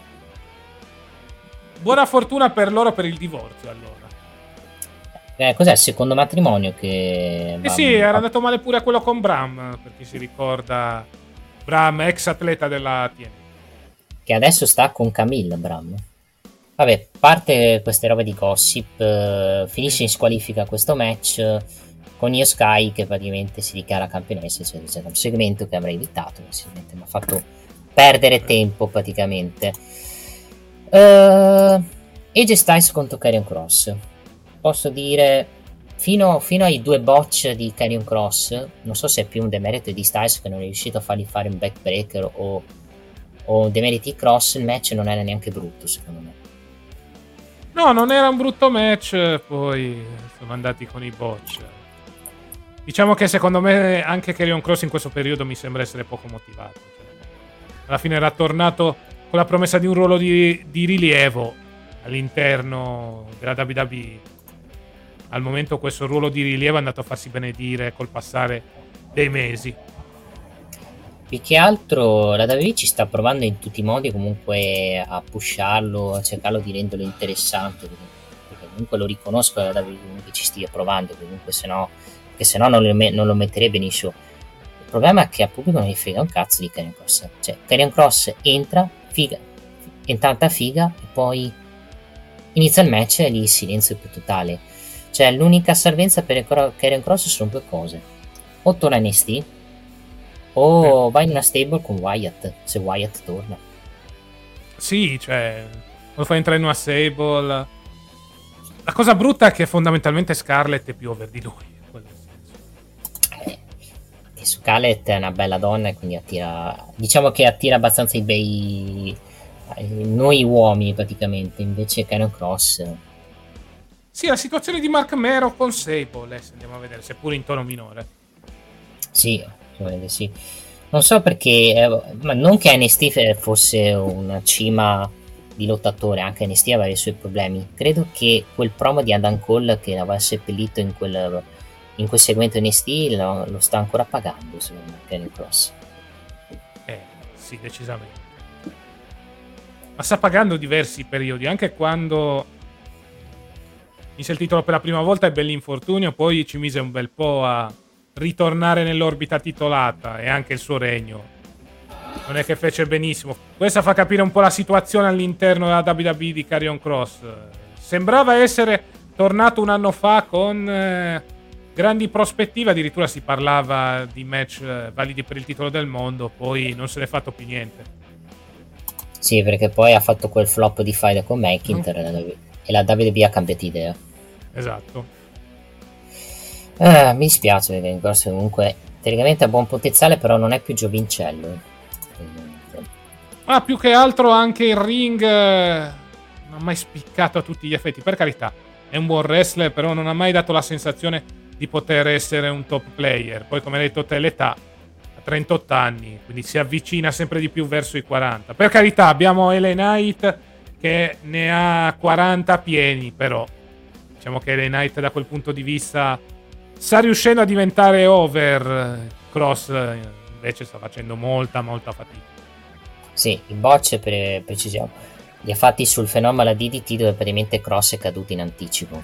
Quindi... Esatto sono iniziati i problemi perché poi me la mossa dopo eh, Styles ha provato praticamente a fare la stessa cash nei momenti stava ammazzando Cross eh, perché Cross ha dovuto letteralmente attaccarsi per evitare sì. di rompersi il collo è andato proprio tutto storto povero, povero Cross uh, passando a altre cose della puntata dopo la vittoria di G Styles vabbè, abbiamo avuto tanti recap. Parliamo di Edge.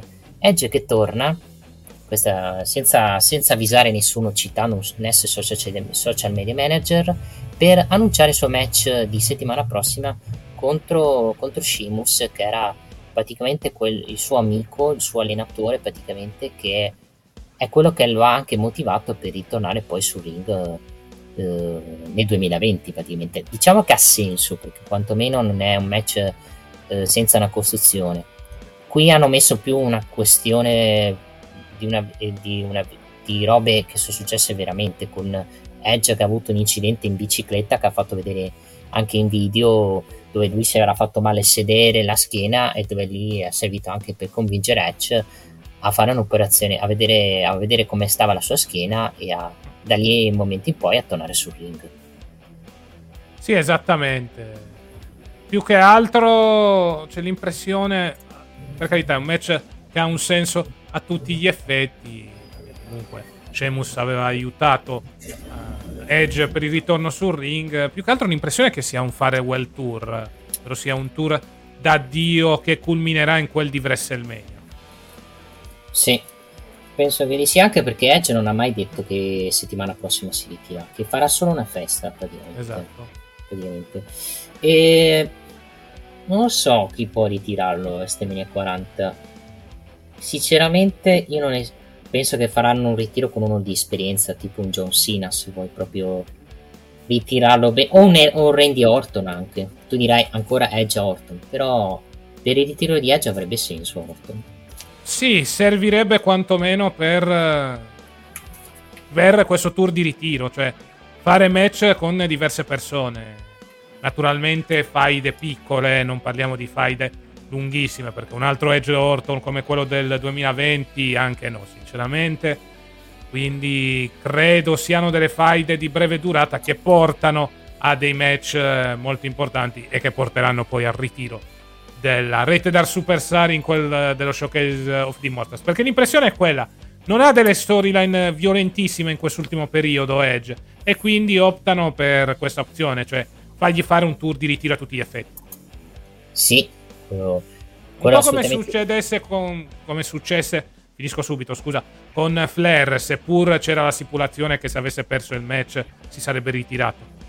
Sì, quello, quello assolutamente sì più che altro finisce pulito settimana prossima il match, arriva qualcuno a interferire oppure non succede niente.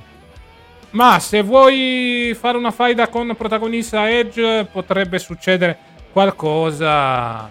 Potrebbe succedere anche con Sheamus, perché fino a poco tempo fa i Browning Brutes erano in faida con i Pretty Deadly. Vedremo, potrebbero esserci interferenze comunque a rovinare l'incontro da questo punto di vista. Sì, anche perché i, i Brolin Bruce fa- dovrebbero essere in fight con la stable di Lashley. Esatto.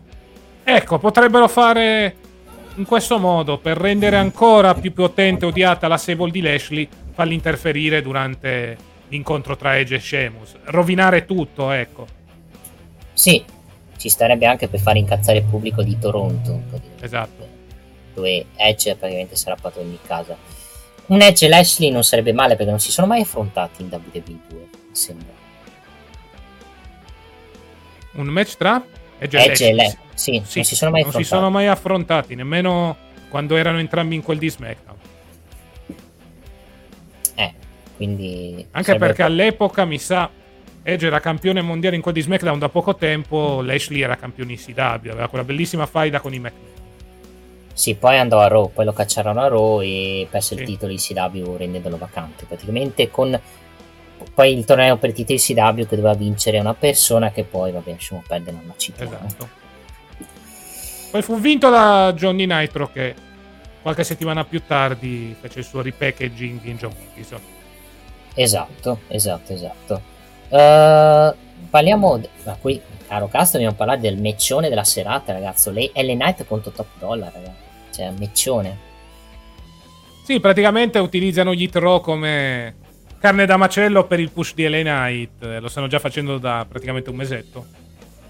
Esatto, ma fanno benissimo soprattutto a essere distrutti i bot da LA Knight. Match durato la bellezza di due minuti, vittoria di LA Knight col BFT, eh. con poi la, Jim, la, la sua catchphrase. Esatto, alla fine è un match che serve a pushare LA Knight, chissà anche era possibile fare la con The Miz in quel di Raw. Sì. Eh, allora, eh, parliamo della, della, questione ovviamente di Stati Uniti, perché il succo della, della, puntata è praticamente Santa Escobar viene attaccato da, continuamente da Austin Theory. Poi bisogna capire se Santa Escobar si è veramente fatto male e quindi hanno trovato modo esatto. per buttarlo fuori. Praticamente Escobar viene attaccato durante l'intervista dove gli viene uh, praticamente buttato un cassonetto sul piede, praticamente infortunandolo. E Santo Escobar comunque non si arrende, prova a combattere, ad entrare nella rampa con una gamba infortunata, con Theory che lo colpisce sul piede praticamente prima del match, con Theory che dice chiaramente non ci sono avversari, quindi decretate vincitore, a offrirsi volontario ovviamente Re Mysterio che lo batte in 4 minuti e gli fa fare la figura dello stronzo ad Austin che perde i titoli Stati Uniti. Ok. parliamoci chiaro, oramai bisognava farlo finire questo regno di Austin Theory. Si pensava a LA Knight, però alla fine si è deciso di puntare su Rey Mysterio che ha sostituito Santos Escobar infortunato. Credo che questo serva per creare le crepe all'interno del Latino World Order con Santos Escobar eh, e tutta la ciurma che turnano su Re Mysterio, magari poi con più tardi l'inserimento di un Carlito come abbiamo ipotizzato nelle scorse settimane. Sì, per fare anche race contro Santos dove Santos vince sport e vince titoli Stati Uniti ci potrebbe, esatto. ci potrebbe anche stare se è questo l'obiettivo perché se non è questo eh, allora sono problemi praticamente perché Su secondo Aust- me non ha senso dare il titolo a Re Mysterio cioè nel senso scusate la ripetizione delle parole mm. eh, hai dato il titolo a Mysterio che fondamentalmente non se ne fa niente se non per cercare di pushare qualcun altro almeno che proprio Santos non si sia fatto anche lui male nella realtà. Vedremo gli aggiornamenti nelle prossime settimane perché al momento che stiamo registrando di sabato pomeriggio non ci sono aggiornamenti. Mm. No, perché se si fosse fatto male anche a Santa Scopa, veramente che sfiga che c'è la WWE in questo periodo. Sì, esatto. Ma proprio. Uh, su Austin Theory, ragazzi, cioè, Austin Theory da quando, t- da quando ha battuto Sina è finito un po' negli sti cazzi. Cioè io penso che bisogna girarlo face, perché da Hill eh, ha già dato tutto, secondo me. Sì, Theory? Theory, sì. Anche perché, diciamoci la verità, prima o poi doveva finire questo regno. Finalmente è finito. Un regno che a Raw sembrava ottimo, in quel di SmackDown è diventato letteralmente anonimo. Da quando è passato allo show blu, veramente Theory ha fatto poco niente. Troppo sì, e questo succede quando quando fai i cambi di roster, perché comunque succedeva la stessa cosa anche con Gunther, solo che Gunther difendeva a nastro il titolo, il titolo intercontinentale negli show. Oh, Theory ne avrà difeso se sbaglio forse due o tre volte con uh, dei match non neanche esaltanti e questo ti fa esatto. capire un po' il, la, la, dimensione dei titoli Stati Uniti che appena andato nel show blu è diventato titolo di terzo o quarto piano rispetto al titolo intercontinentale che è il secondo titolo di importanza esattamente.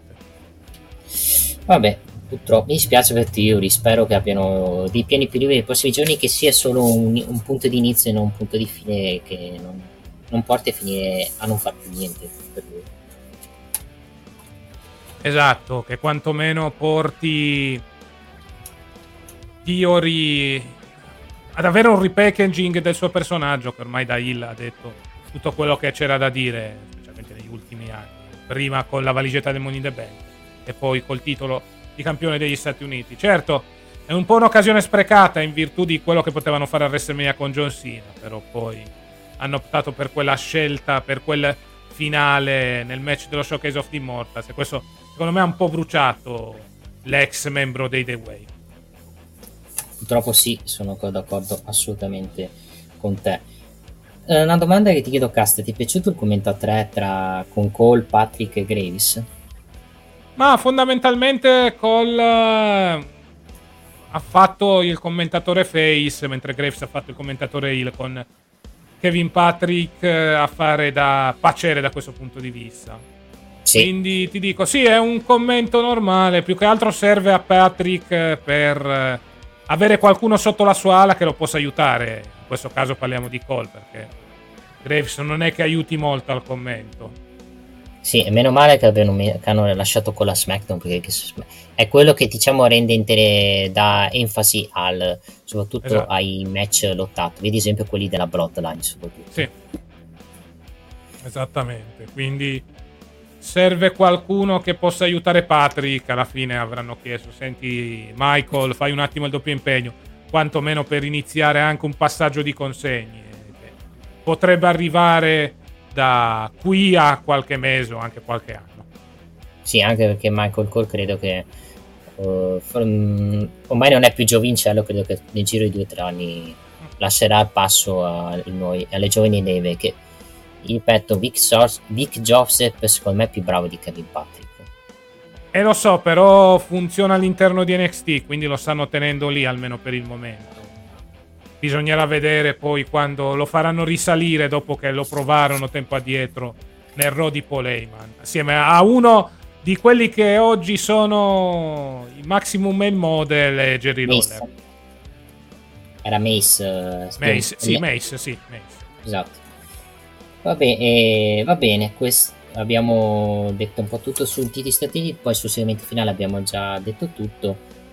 Settimana prossima pare che non sia in programma dei segmenti della Bloodline, magari faranno qualcosa registrato. Forse. Sì, esatto. Qualcosa registrato che possa anche raccontare un po' la storia della Bloodline. E lì, come aveva detto Cast, adesso bisogna dare importanza alle storyline secondarie per, per SmackDown soprattutto. E non escludo che diano importanza soprattutto a Cody, per- nel senso che mandano Cody anche qualche volta a SmackDown, secondo me. Sì, molto molto probabile. Poi avremo anche Edge contro Sheamus, match naturalmente che verrà fatto a Toronto. La celebrazione dei 25 anni di carriera di Edge. Sì. Che diciamo, spero che ci, sia, ci siano dei colpi di scena, perché sennò semplicemente Esatto. non vale nulla. Esattamente. Quindi vedremo un po' cosa succederà. Ricordiamo che SmackDown va in onda live nella notte tra martedì e sì, pardon, mh, va live nella notte tra venerdì e sabato su Discovery Plus. La puntata in italiano viene uploadata il martedì, sempre sulla piattaforma streaming in italiano. E poi l'appuntamento il martedì alle 23.15 su D-Max, canale 52 del digitale terrestre, 170 di Sky e 28 di TV Sat. Va bene. Va bene, allora 20 secondi di pausa e poi apriremo la finestra dedicata all'AW con i suoi show Dynamite e Rampage. Ridere! Bello, bello! WineLivery.com Vini, birre e drink a casa tua subito, consegna in 30 minuti alla temperatura ideale direttamente dal produttore così risparmi. WineLivery.com E rieccoci qua per parlare di quanto accaduto in eh, AW con i suoi show Dynamite e Rampage. Continua la strada che porta verso All In e All Out. E soprattutto possiamo dire NJF hanno call tutto fare perché aprono lo show e lo chiudono praticamente. Sì, esattamente. Soprattutto molto bello il segmento di questa settimana, anzi i segmenti di questa settimana. Prima il segmento registrato dal parco del trampolino dove praticamente eh, MJF e Adam Cole attaccano i bambini. MJF è molto amico con i piccoli, specialmente ha Fatto giocato benissimo. a dodgeball. Bello anche il segmento live dove praticamente MJF sfotte prima Adam Cole eh, citando Hogan. Diciamo che è stata una frase molto estrema, ovvero sia ha detto ad Adam Cole tu sei talmente piccolo e, e soprattutto bianco di pelle che naturalmente non voglio fare del razzismo bianco in quanto poca abbronzatura che Hogan avrebbe fatto qualcosa con te. Ci fermiamo qua perché la frase è molto estrema da quel punto di vista. E poi ha sfottuto in lungo e in largo un Roderick Strong che sembra essere sempre più ferito dall'alleanza tra MJF e Adam Cole e sembra sempre più vicino ad unirsi al Kingdom. Allora, vedendo, allora, vedendo che hanno due match, uno, hanno li- uno nello Zero Hour e uno nel main event, io ho fatto sto scenario perché il Kingdom contro Cole e NJF, con tutto rispetto, è un match dove chi può credere che Matt Taven, Mike Bennett e Roddy Strong possono battere Cole e NJF, con tutto rispetto. Cioè, cioè, ok, Matt Taven l'hanno pushato ad Impact come, come camp- e anche a Ring of Honor come campione del mondo, però io penso che sia tutto un piano di Cole, nel senso che Cole si sia messo d'accordo con i tre per poi attaccare NJF nel, e vincere, magari non, non ad All-In, magari più avanti, e allearsi e riunirsi al Kingdom per fare il do- double turn, ovvero Cole Hill e NJF Face, nel senso col capo del Kingdom e NJF che diventa il top face. Perché sinceramente non saprei chi mettere come capo del Kingdom contro Cole e NJF. Sì, esattamente. Più che altro è una situazione molto, mo- molto particolare. Parliamo già da settimane, da diverse settimane. Eh, Chi turna su chi? Potrebbe essere Adam Cole, l'impressione è quella. Il problema è che con MJF avevi costruito tutta la storyline della bidding war, quindi sarebbe preferibile lui da heel in quanto anche alla gimmick del diavolo. Però nelle ultime settimane MJF ha dimostrato che da face ci può stare anche molto bene. Quindi sarà sicuramente sarà un segmento molto intenso e che spezzerà i cuori dei fan della coppia, però bisogna capire un po' chi turna su chi da questo punto di vista. Nella Zero Hour di Olin affronteranno Yossi Open per il titolo Ring of Honor, potrebbe interferire il Kingdom lì e poi si giocano la bella sempre col Kingdom tra le scatole nel main event. Sì, più che altro posso anche far vincere anche i titoli di coppia Ring of Honor, ma vabbè, cioè, se ne fanno dei titoli di coppia Ring of Honor, per quanto Cole non li ha mai questo non sapevo che non li aveva, non li aveva mai vinti i titoli di coppia Ring of Honor. E, cioè, potresti tirare avanti con loro che hanno due cinture, però però c'è un problema, c'è un problema. Se All Out non venisse, non venisse subito la settimana dopo, l'avrei fatto All Out questa cosa. Eh. Cioè, secondo me potevi fare... Vabbè, hai fatto MJF contro Adam Cole ad All In, ad All Out potevi fare il match per i titoli di coppia, ecco, certo. Sarebbe stato in tono minore rispetto a alla situazione di Wembley, però potevi fare anche così. Oppure facevi questi due match direttamente a All. Però All ti dovevi inventare qualcosa. Però se ti stai accorgendo All lo stanno abbastanza snobbando. Posso capirlo perché comunque All In ti ha fatto fare un sacco di spettatori. Però rimane sempre uno dei tuoi eventi più importanti. Cioè, a questo punto facevi All a Londra, cioè nel senso, e questo evento lo rinviavi te lo puoi permettere da questo punto di vista, anche perché poi ti costruivi con calma Full Gear, che dovrebbe esserci anche quest'anno. Sì. Boh, adesso capiremo un po' dalla card di All Out, di All In, ci faremo un'idea di anche le differenze di importanza praticamente, ma da quello che ho capito All In è più importante come show. Praticamente, vabbè, grazie al cazzo, hanno fatto 79.000 eh spettatori, ci mancherebbe altro che non è importante Uh, parlando dello show, Dynamite Jericho si apre con il comizio della Jericho Press Society che abbandona Jericho che dicono chiaramente non ti sosteniamo più se stia lei con Don Callis. Con Jericho che rimane da solo praticamente povero Cristo. Con uh, poi Jericho che dice che settimana prossima andrà a parlare della proposta con Don Callis. Quindi avremo forse l'idea di con chi si schiererà Jericho penso si schiererà con la Precision Society se andrà con questa faida con Will Osprey visto che se ne parla tantissimo da tempo. Sì credo che Jericho eh, rimarrà con la Jericho Appreciation Society. Vedi qualche turno all'interno della Sable di Y2J nel senso uno che potrebbe passare dalla parte di Don Callis. Beh uno che può passare dalla parte di Don Callis è Daniel Garcia. Esatto Guevara sarebbe troppo semplice, però non lo faranno perché Guevara secondo me lo vogliono lasciare top face. Sì, ormai mi sembra che stiano andando su quella strada con Guevara, ossia quella del face, assieme anche a sua moglie che sta aspettando il bambino. Sì, che tipo non so quanti mesi, 4-5 mesi che praticamente...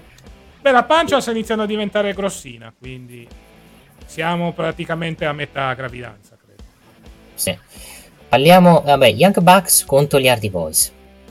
Posso dire, un match meno bello dei, vabbè, dovrebbe dire cazzo e cazzo, match meno bello dei precedenti che hanno fatto, però Jeff Hardy si vede chiaramente che va a due all'ora.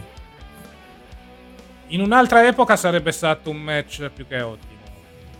Sia Matt che Jeff ormai sono in là con gli anni e fanno molta, molta fatica. Alla fine è giusta la vittoria per i Young Bucks hanno voluto fare questo Dream Match eh, quantomeno una volta in EW. Si sono tolti il sassolino dalla scarpa. Però. No, sono grandissimo match. Per Wembley c'è il match con gli FTR, che quello sarà sicuramente un grandissimo match che chiuderà il capitolo dei loro match che hanno avuto in EW. Eh beh sì, naturalmente sarà il capitolo finale di una rivalità che ha segnato la categoria tag team eh, dell'EW incontro e sfida che ci sta tutta. Tra l'altro, entrambe le coppie sono face, quindi ci aspetta un match molto molto bello e molto molto interessante in quanto sarà il capitolo finale tra le due coppie. E vediamo se come premio al rinnovo daranno titoli di coppia Young Bucks. sì, anche perché fondamentalmente potevi giocarti la carta MJF Adam Cole, non te la sei giocata. Quindi i Bucks potrebbero essere gli avversari più probabili a detronizzare gli FTR. Allora, viene annunciato un match a 4 per All-In con match di qualificazione dove uh, allora, ci sarà un match a 4 dove la vincitrice di Rikushida contro Najee affrontava la vincitrice di Saraya contro Sky Blue, la della vincitrice poi di, di, di, Tony Storm che era, era già praticamente qualificato, che è stata la prima qualificata praticamente. Segmento registrato con Jeff che poi vanno a giocare al, eh, al trampolino, ai trampolini con poi con NGF che colpisce con la palla i bambini con Cole che poi cerca di parlare in maniera educata con la bambina, la bambina gli fa il dito medio con NGF che colpisce giustamente la bambina con la palla, ammazzandola in storyline praticamente. Uh, promo del, Bro- Black Combat Club che dice che i best fans hanno imparato a caro prezzo che non sono al loro livello, adesso Luce Boris gli hanno sfidato in match e se ne pentiranno. Basta chiedere all'amico Peck che in verità si è anche veramente fatto male e starà fermo il povero Peck, parlando di altri infortunati, soprattutto nel wrestling. Vedremo un po'. Stai parlando di Jack Perry contro Rob Van Damme, giusto? Scusami, un attimo perso. No, no, stavo parlando della, della stable di Mosley, Black Combat Club. Sì, vabbè, Blackpool Combat Club che continua a ruotare intorno ai titoli trios e anche in questa fight tra bande con uh, i best friends. Tra l'altro molto bello il voto di Metzer. Lasciamo quanto ha dato Metzer? Non sono perso. Eh, quasi 5 stelle, eh. Al parking lot Brawl. Mm. 5 stelle eh. non lo merita. 4,25 gli avrei dato, ma 5 stelle no. Ah, ho detto che è vicino. No, no, gli ha dato le 5 stelle al parking lot. Ma... Mamma no, aspetta, mia. aspetta, aspetta, aspetta. Forse mi sto sbagliando. Aspetta. Aspetta, sì. aspetta, aspetta. Allora. Cos'era allora? No, perché quello era il match tra i Best Friends e Santana Ortiz. Eh? Ha dato 4 stelle e mezzo. Mm. Ok, ci può stare 4 stelle sì, e mezzo. Ci può stare. Lo diciamo. Può... Sì, sì, vai, vai. Ah, ci può stare tutto qua. Sì, sì. Quindi vedremo un po' cosa succederà col Black Bull Combat Club che continua la sua opera di demolizione, quantomeno intorno alla situazione che potrebbe portare in futuro ai titoli trios. Parliamo di Rob Van Damme, debutto di Rob Rambe sul ring, posso dire un buon debutto, comunque l'ho visto in forma e non ho visto fare dei botch, che già è qualcosa di positivo, ok? Che ha fatto un match di 5-6 minuti, quindi può essere molto condizionato, però Ah, mi ha dato un'impressione, positiva, mi ha dato l'impressione di, di, di chi non ne sente 50, di, non so quanti anni ha, ne ha 50 più o meno Van Damme, che non sente diciamo tanto l'età, perché il match comunque è stato, secondo me, buono. 52 anni ha. 52 anni, cioè per uno di 52 sì. anni fare un match, direi sul 7, 7 e mezzo, direi è ottimo. Poi il finale può dare spazi a una possibilità di un rematch per, per Olin tra i due, magari con un match hardcore. Esatto, perché comunque è stato un match vinto in maniera controversa da parte di Jungle Boy e quindi potrebbe portare un rematch. Alla fine Rob Van Damme in forma lo si può mandare a Wembley, ecco, alla fine questo era un test per vedere soprattutto se RVD era in condizione per fare una fight basata su più match, a giudicare dal match l'impressione è quella buona. Sì, i Lucia Brogher vengono intervistati da René Paquette, Alessandro Brantes dice che il Delta Triangle ha fratellanza e lotta nello spirito della competizione, mentre BCC lotta solo per ferire e fare del male. Uh, passando poi ad altre cose, passiamo poi al segmento di NGF ad Cole che vanno sul ring, Cole dice che vuole che loro due facciano la storia di Olin, dove NGF pe- e, e, propone praticamente ad NGF di fare un doppio lavoro, ovvero combattere per i titoli di coppia nello 0 contro Chaos Open e, e, affrontarsi nel main event contro, per, i titoli, per il titolo del mondo. Con, i, con EGF che, che, alla fine tettena ma alla fine accetta, con Strong che, che comincia a urlare e invire contro Cole secondo, eh, secondo NGF come farebbe un, un ex fidanzato in passita, con NGF che insulta Strong che dice che Cole non è mai stato davvero un suo amico Arriva il Kingdom sullo stage ad abbracciare Strong, quasi in lacrime, e, por- e a portarlo via. Col Cole che ci rimane male e Jeff continua a insultare Strong. Con Adam Cole che poi spintona praticamente Jeff e poi chiede scusa. Segno che un po' di accenni di spirito stanno, li stanno facendo vedere, praticamente. Esatto. Poi c'è la famosa frase su Hogan. Che vabbè, lasciamo. Allora, lì è stato un po' cringe, se vogliamo dire altro. Uh, Sì. The Black Combat Club batte Lucia Brothers con, con eh, il pin di John Mossy su, eh, Fi- eh, su Pentagon, rubandogli anche la maschera con eh, eh, Claudio Castagnoli che poi si mette pure la maschera di Pentagon. Segno che magari possono usare sta cosa per fare un match per il titolo di Ring of Honor in Ring of Honor tra i due. E beh sì, ovviamente, stanno aumentando l'assio tra i Lucha Brothers e i Blackpool Combat Club e quindi credo che questo match, eh, questa faida si amplierà anche in quel della Ring of Honor, anche per far fare qualcosa alla tua Sable Hill più importante. In intervista Alex Mastro intervista Kenny Omega e dice cosa farà ad All-In e Omega non sa cosa fare. Piani, traduzione dei piani si pare che dovrebbe avere match con Takeshita, bisogna capire se lo fanno ad All-In o ad All-Out praticamente. Esatto. Penso, penso lo faranno ad All-In perché Omega non lo lasciano fuori in Inghilterra. Credo di no, da quel punto di vista. Anche perché ha rinnovato da poco con l'AW Omega, sarebbe un delitto lasciarlo fuori da Wembley. La Miracle Embassy va su e parla, per parlare del loro assolto alla Bad U Van Academy della settimana scorsa. Strickland dice che nessuno farà niente in merito perché la Mongol Embassy è al di sopra della legge. Mentre Air Force chiama lui, chiama fuori Darby Allin, Darby esce sullo stage e dice a Foss di raccontare tutta la storia visto che lui ha provato a chiamarlo ma non ha mai risposto.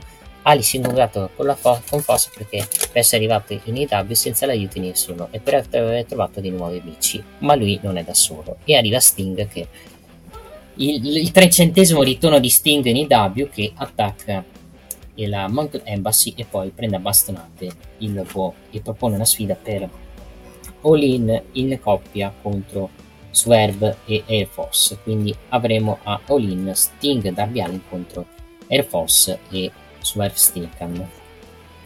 Sì, esatto. Allin che continua con queste faide di transizione. Vedremo quando avrà il momento in cui inizierà a camminare da solo. Eh, fatti, fatti perché dovrebbe iniziare, eh, diciamo, da, ma- a, a- a allontanarlo da Sting, almeno che non aspettino il ritiro di Sting. Perché oramai fa, fa solo faide, cioè a parte il periodo in cui era nel Fatal 4-Way match, eh, fa solo faide tra gang. Sì, eh, rischiano di diventare anche troppo ripeti- ripetitivi queste fight da gang, però Esatto. quando non si hanno piani, questi sono, questi sono i risultati, praticamente. Eh, main event, perché stranamente hanno messo nel main event le donne. Hirakushida contro NJ. 15 E minuti vogliono dare importanza ai Karushida. Grosso match rispetto a quello di settimana scorsa. Per carità, ha fatto vedere delle buone cose, però non è stato proprio granché, secondo me. Sì, è stato anche abbastanza anti- anticlimatico il finale con la Shida che vince un po' così di rapina. E... Però quantomeno avremo un bel match a 4 per, per All-In perché ah, adesso andando subito a Rampage Sarai ha battuto Sky Blue con l'interferenza delle Outcast. Tony Storm si è qualificata e a Collision dovremmo avere poi l'ultima qualificata che, che dovrebbe essere, penso, se non Collision a Dynamite tra Britt Baker contro, contro oh, The Bunny che torna in EW dopo quasi 5 mesi di assenza praticamente. Esattamente. Tra l'altro, a proposito della situazione di Britt Baker, sembra che Jamie Hater ne avrà fino a febbraio. Eh, povera Krista, cioè, fino Eh sì. febbraio 2024. Spiace, questo vi fa capire che è un periodo che le donne si, si sono fatte, mm, si fanno troppo spesso male. Non so se è il metodo di allenamento che non sta aiutando. Ma può essere quello, evidentemente. Prendono anche dei bump molto importanti perché spesso le abbiamo viste sanguinanti in eh, match eh, di rilievo. Alla fine, secondo me, si stanno prendendo troppi bump, bump rischiosi. Il problema è che la divisione femminile non la devi costruire su questi match eh, fini a se stessi. Li- eh, la devi costruire soprattutto su eh, faide. Al momento non stanno facendo ciò. Cioè, ok, hai avuto la storia delle Outcast, però a parte quello, le altre non è che tu le abbia costruite così bene. Anche la stessa Statlander, che adesso detiene il titolo TBS, eh, giusto in questo periodo sta avendo nuove avversarie, se no prima stava galleggiando in, eh, in una situazione di stallo a tutti gli effetti. Mm, sì, assolutamente sì. Più che altro si vede che non, non, col fatto degli ascolti, col fatto che i segmenti femminili sono quelli che gli fa perdere più ascolti, non, non danno tanto spazio purtroppo storie eh. delle visione femminili. Questo purtroppo paga. Perché Velocemente i risultati di Rampage, Darby Allin bah, viene attaccato da Mangabesim ma viene salvato da Sting, Orange Cassidy mantiene il titolo, ora, il titolo, televisivo, il titolo internazionale contro Johnny TV, Saraya batte Sky Blue, si qualifica al match 4 del, del, del titolo femminile. E le US Open sconfiggono Youth Rune, ovvero Tutum Magnum e Turbo Freud e accettano la sfida di OGF e Adam Cole. E questo è Rampage. Esattamente, ricordiamo Dynamite va in onda su Fight.tv, la sezione AW Plus in diretta nella notte tra mercoledì e giovedì e poi l'appuntamento col commento in italiano il venerdì alle 18.30 su Sky Sport Arena, canale 204 di Sky. Rampage la stessa cosa con la sola differenza che va in onda su Sky Sport Arena il lunedì. Va bene. Va bene, allora 20 secondi di pausa e poi andremo a parlare dell'ultimo show di questa settimana, ovvero sia AEW Collision. Non è un calcio da tavolo qualsiasi, è subuteo! Con il mancino, la palla arriva sul secondo palo, un colpo di testa la rimette in mezzo vicino alla linea del dischetto, divide nell'area, supera un avversario, ne supera un altro ed è solo davanti al portiere, dribbling a rientrare, tiro, conclusione, fa effetto, ed è gol, ed è gol, ed è gol! Con Subuteo puoi rivivere tutte le emozioni del triplete, sempre a casa tua. Subuteo! E questa è la mia squadra del cuore. Vai! E rieccoci qua per parlare di quanto accaduto in quel DAW Collision questa settimana. Puntata abbastanza normale, puntata che si è aperta con Tony Sciavoni intento ad intervistare in ring Ricky Starks, reduce dal controverso finale della scorsa puntata che ha portato a una sospensione di 30 giorni dagli show AW. Parliamo naturalmente dell'attacco ai danni di Ricky Simbot, eh, un Ricky Starks che quindi diventa full heal a tutti gli effetti. Absolute afferma di fregarsene della decisione, annuncia che presenzierà ugualmente ad ogni puntata di Collision che dimostrerà di essere il volto dello show, non senza qualche soccata verso il Real World Champion CM Punk. Il primo match della serata è quello tra gli acclaimed, ormai orfani di Billy Gunn contro Boulder e Bronson. Buona prestazione da parte degli Hill, ma alla fine a trionfare sono i Face, acclaimed che si sono presentati con le scarpe dell'ex Mr. S, quindi potrebbe continuare la storyline riguardante gli acclaimed e Billy Gunn, quest'ultimo al momento fuori in quanto ha mostrato, almeno on screen, di essersi ritirato a tutti gli effetti. Dopo l'incontro vediamo il Bullet Club Gold mostrarsi molto interessato al main event tra la House of Black, eh, CM Punk e gli FTR, quindi Bullet Club Gold che dovrebbe orbitare intorno ai titoli trios. Passiamo al tag team match. Chris Statlander e Willow Nightingale contro Mercedes Martinez e Diamante vincono le Hill con la Martinez che schiena la Statlander con un roll up aiutata da Diamante. Questo potrebbe portare a diverse evoluzioni in ambito TBS Championship con la Martinez che potrebbe conquistare un ulteriore title shot. Passiamo a Tony Storm che è pronta a riconquistare il titolo femminile in quel di AW All In. Poi Samoa Joe contro Andrew Everett, match molto veloce vinto da Samoa Joe che subito dopo prende il microfono e ribadisce l'intenzione di sfidare CM Punk per il pay per view di Londra, con naturalmente in palio il titolo di Real World Champion, ovvero sia l'altro titolo AW che CM Punk non ha mai perso e che aveva conquistato durante All Out dell'anno scorso. Poi sappiamo tutti cosa successe con la rissa off screen tra CM Punk e l'Elite.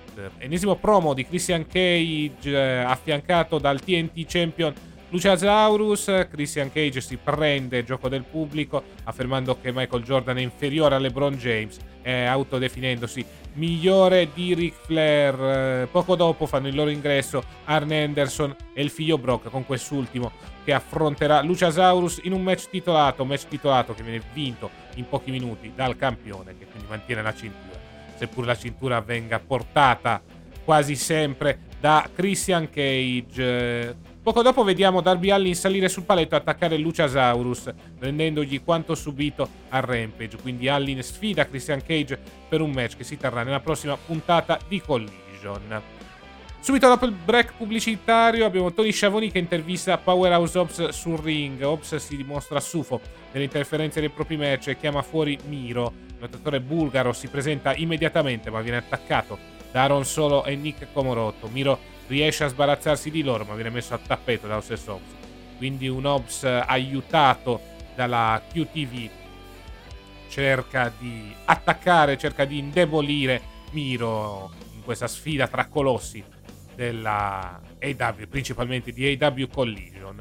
Dopo l'arrivo di Jim Ross al tavolo di commento è il momento del main event, match molto bello tra l'House of Black contro i CMFTR. Alla fine a vincere sono i campioni che mantengono le cinture a causa dell'interferenza di Samoa Joe, che naturalmente cercava attenzioni da parte di CM Punk. Dopo questa interferenza. Credo che le troverà per le prossime settimane. E quindi questa è la puntata di AW Collision. Puntata abbastanza normale, dove però sono successe cose e dove si sta costruendo il match tra CM Punk e Samoa Joe in vista di All In London. Adesso lascio parlare il buon Nick. Rieccoci qua amici da Casa Vesti con il report di Collision da parte di Nick 91 puntata direi normalissima riguardante lo show del sabato sera. Il main event è stato normale, però ha fatto la sua porca figura, il resto è stato tutto una costruzione per, per, per All-In che si svolgerà, ricordiamo, fra due settimane. La puntata si è aperta con Tony Sciavoni che è intento a intervistare i T-Stars, reduce dal controverso finale della scorsa puntata, che ha portato a una sospensione di 30 giorni de, dell'Absolute, che ovviamente afferma di fregarsene della decisione e annuncia che presenterà ugualmente ad ogni puntata di Collision e che dimostrerà di essere molto dello show, non senza qualche stoccata poi di Pistas ai danni di Punk. Quindi la rivalità con Punk credo non sia ancora finita e penso che si andrà avanti magari dopo, dopo la fine della rivalità tra Samoa Joe e CM Punk in quello di Olin, magari fanno il match finale in quel di All visto che poi c'è un altro evento dopo All la settimana dopo. Acclaimed contro Iron Savage, ovvero Boulder e Bronson, match anche abbastanza lungo, pensavo fosse uno squash match da parte degli Acclaimed, invece i Boulder e Bronson hanno fatto una, una loro porca figura dando, mh, dando, grosse difficoltà praticamente agli Acclaimed che nonostante tutto con la Scissors Leg Drop eh, seguito poi dalla Double Farnesen, portano a casa la vittoria, poi dedicandola a Billy Gunn che si è appena ritirato dai W. Quindi continua questa storyline del fatto che Billy Gunn è, da, da, da, dopo la sconfitta del match Tios contro l'Asso Black è sparito dagli show per praticamente annunciare il suo ritiro. Vedremo se, come si può dire, confermerà di, essere, di essersi ritirato, se manterrà la promessa di essersi ritirato oppure è semplicemente una storyline che porterà poi un match veramente di attivo di Billy Gunn in quella dell'AW praticamente. Dopo l'incontro vediamo il ballo del Club Gold mostrarsi molto interessato al main event tra gli Aso Black contro il Team FTR. Dopodiché la situazione tra NGF e Ada Cole, eh, tutto pronto per il secondo match serata che ovviamente è il match tag team femminile tra Chris Tender e Willow Nightmare contro Mercedes Martinez Diamante. Match neanche abbastanza lungo, vittoria da parte delle Hill con Mercedes Martinez e Diamante che con, le ga- con roll up e con le gambe appoggiate di Martinez aiuta a vincere Diamante questo tag match settimana prossima è stato annunciato un match tra Diamante e William Nightmare quindi va avanti con queste file di secondo e terza piana della divisione femminile però ragazzi miei sono secondo me sono file che avranno solo spazio a collision non penso che uh, avremo dei match in pay per view per, l'Inghilterra. Se, se, al massimo, se ci dovranno essere dei match per la Santander in pay per view, penso che lo, lo sfrutteranno in quelli round perché purtroppo viene considerato come pay per view di, di, secondo piano a confronto di Olin, soprattutto anche per la capienza che avrà Olin in quelle del 27 agosto a Wembley che che sarà di 79.000 spettatori che che è tantissimo e posso capire che poi mi possono mettere in secondo piano un evento come All Out. Quindi consiglierei W la prossima volta di non mettere attaccati Olin All Out perché sennò poi sei costretto a costruire con meno importanza un evento rispetto all'altro. Comunque vincono Mercedes Martinez Diamante e settimana prossima Diamante contro Willow Nightmare. Dopo il match vediamo Cold pronta a riconquistare eh, nell'intervista, ne vedremo dopo l'intervista, poi scoscione di Samuel Joe contro Andy Barrett, STNA, subito dopo Joe prende il microfono e ribadisce l'intenzione di far accettare la sfida lanciata a CM Punk, quindi con la forza praticamente vuole fare accettare la sfida a CM Punk, ma lo scopriremo tra poco. Dopo il break vediamo Christian Cage e il TNT Champion Lucio Cesaro sul ring, Christian si prende il gioco del pubblico affermando che Michael Jordan è inferiore a LeBron James, facendo furare il pubblico della Carolina e Andrew definendosi migliore di Ric Flair. Do- poco dopo fanno il loro ingresso Ann Anderson e il figlio Brock, che si fanno rivedere dopo, eh, dopo che erano stati attaccati tre settimane prima, con quest'ultimo che affronterà Lucio Cesaro sul match titolato. E parlando del Cesaro e Brock Anderson, è abbastanza ingiudicabile, è durato 5-6 minuti, tempo di un break pubblicitario, poi hanno fatto 1-2 minuti di match, un Cesaro se l'ha battuto anche in maniera pulita con, eh, con una, col, col, pugno alla schiena ai danni di Brock Henderson, alle, con colpo alle spalle di Brock Henderson. Poco dopo vediamo Darbiani salire sul palette e attaccare lui Cesaro con lo vendendogli quanto era subito Rampage dove Darbiani era stato, stato attaccato da da Lucesarus dopo il match vinto contro Brian Cage. Oh, uh, Alin sfida Christian Cage settimana prossima per, uh, per uh, ovviamente Collision. Christian Cage accetta e quindi settimana prossima avremo Darby Allin contro Christian Cage precisamente in un match non titolato, quindi non ci sarà in paio il titolo TNT di Luciasaurus che però uh, è sulle spalle di Christian Cage a parole. Torniamo nel break pubblicitario con Tony Schiavone che intervista Powerhouse, Powerhouse Hobbs su Ring. Hobbs si mostra stufo delle interferenze nei propri match e chiama fuori Miro. Lottatore bulgaro si presenta immediatamente ma viene attaccato da Aaron Solo e Nick Comonopo. Miro riesce a sbarazzarsi di loro ma viene messo al tappeto dallo stesso Hobbs. E dal promo, da quello che ho sentito, quello si sta costruendo un match per All Out tra Miro e Power Swap, quindi si inizia anche a costruire la card del, della, del PPV di Chicago, anche perché costruirla in una settimana credo che sia anche abbastanza problematico perché non dare, faresti capire che non faresti capire che il PPV All Out è di seconda importanza. Già l'hanno fatto capire, però se non costruisci niente per il PPV di Chicago e non dai niente al pubblico di Chicago, credo che eh, non, non, è che parti, non è che parti bene per, per poi presentare il PPV All Out che è considerato la tua WrestleMania, anche se in questo momento All In è la tua WrestleMania praticamente.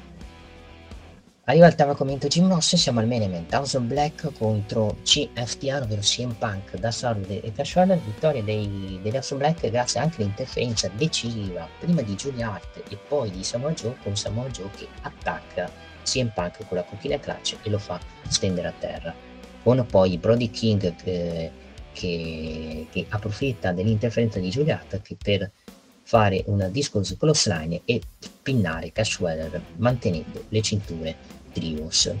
Match lent, partito lento i primi 5-10 minuti, non è stato un match esaltante, poi si è alzato diverso verso gli ultimi 3-4 minuti con Suicide Driver, Roundhouse Kick, eh, GTS, robe varie. Alla fine sono stati decisivi Julia Hart e Samoa Joe per il mantenimento delle cinture trios da parte della Black che chi lo sa magari eh, in, questo, in, questo, momento non hanno match per Olymp li sfrutteranno per un out per riempire la carta dello, dello show Chicago che deve essere, riempita anche a livello di star power che Olin ha già tanti tanti match questo è Collision direi una puntata a tratti buona.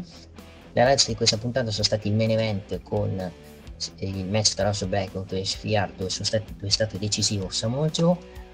E la costruzione anche del match per titolo TNT tra Darby Allin e, e Luciasaurus per quelli All Out anche per fare una doppia rivalità per Darby Allin e costruire sia All In e sia All Out. Sulla costruzione di Miro Power Sox mi sembra una costruzione fatta all'ultimo minuto per dare dei match anche per Powerhouse Sox e Miro in quelli all out perché probabilmente loro due non faranno match in quelli all out. Ed è un vero peccato. Su Ricky Stars penso che ci sia ci si stia per costruire qualcosa anche per post all out o per, all, per post all in per, perché all out credo magari possano fare match con CM Punk dove magari possa fare match senza squalifiche contro CM Punk e chiudere la rivalità contro il wrestler di Chicago. E, e, niente, io ho detto un po' tutto su Collision. Vi auguro, ringrazio Cassa che mi ha fatto compagnia e vi auguro un buon Ferragosto. Ciao ragazzi. Bene, ringraziamo Nick per il suo report di Collision. Ricordiamo un po' i nostri prossimi appuntamenti. Ricordiamo prima di tutto che Collision va in onda su Fight TV alla sezione AW Plus. Naturalmente ancora non ci sono novità per quanto riguarda la versione in italiano.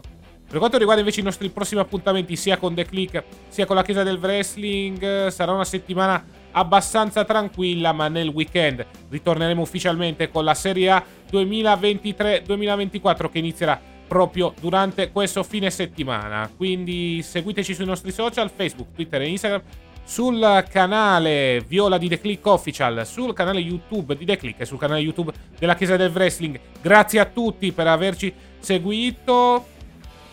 Buon Ferragosto a tutti. Noi con il podcast ci vediamo settimana prossima, anche perché saremo praticamente a ridosso di All In London e anche di All Out, quindi saranno settimane tutte dedicate alla federazione di Tony Khan. Alla prossima, ciao!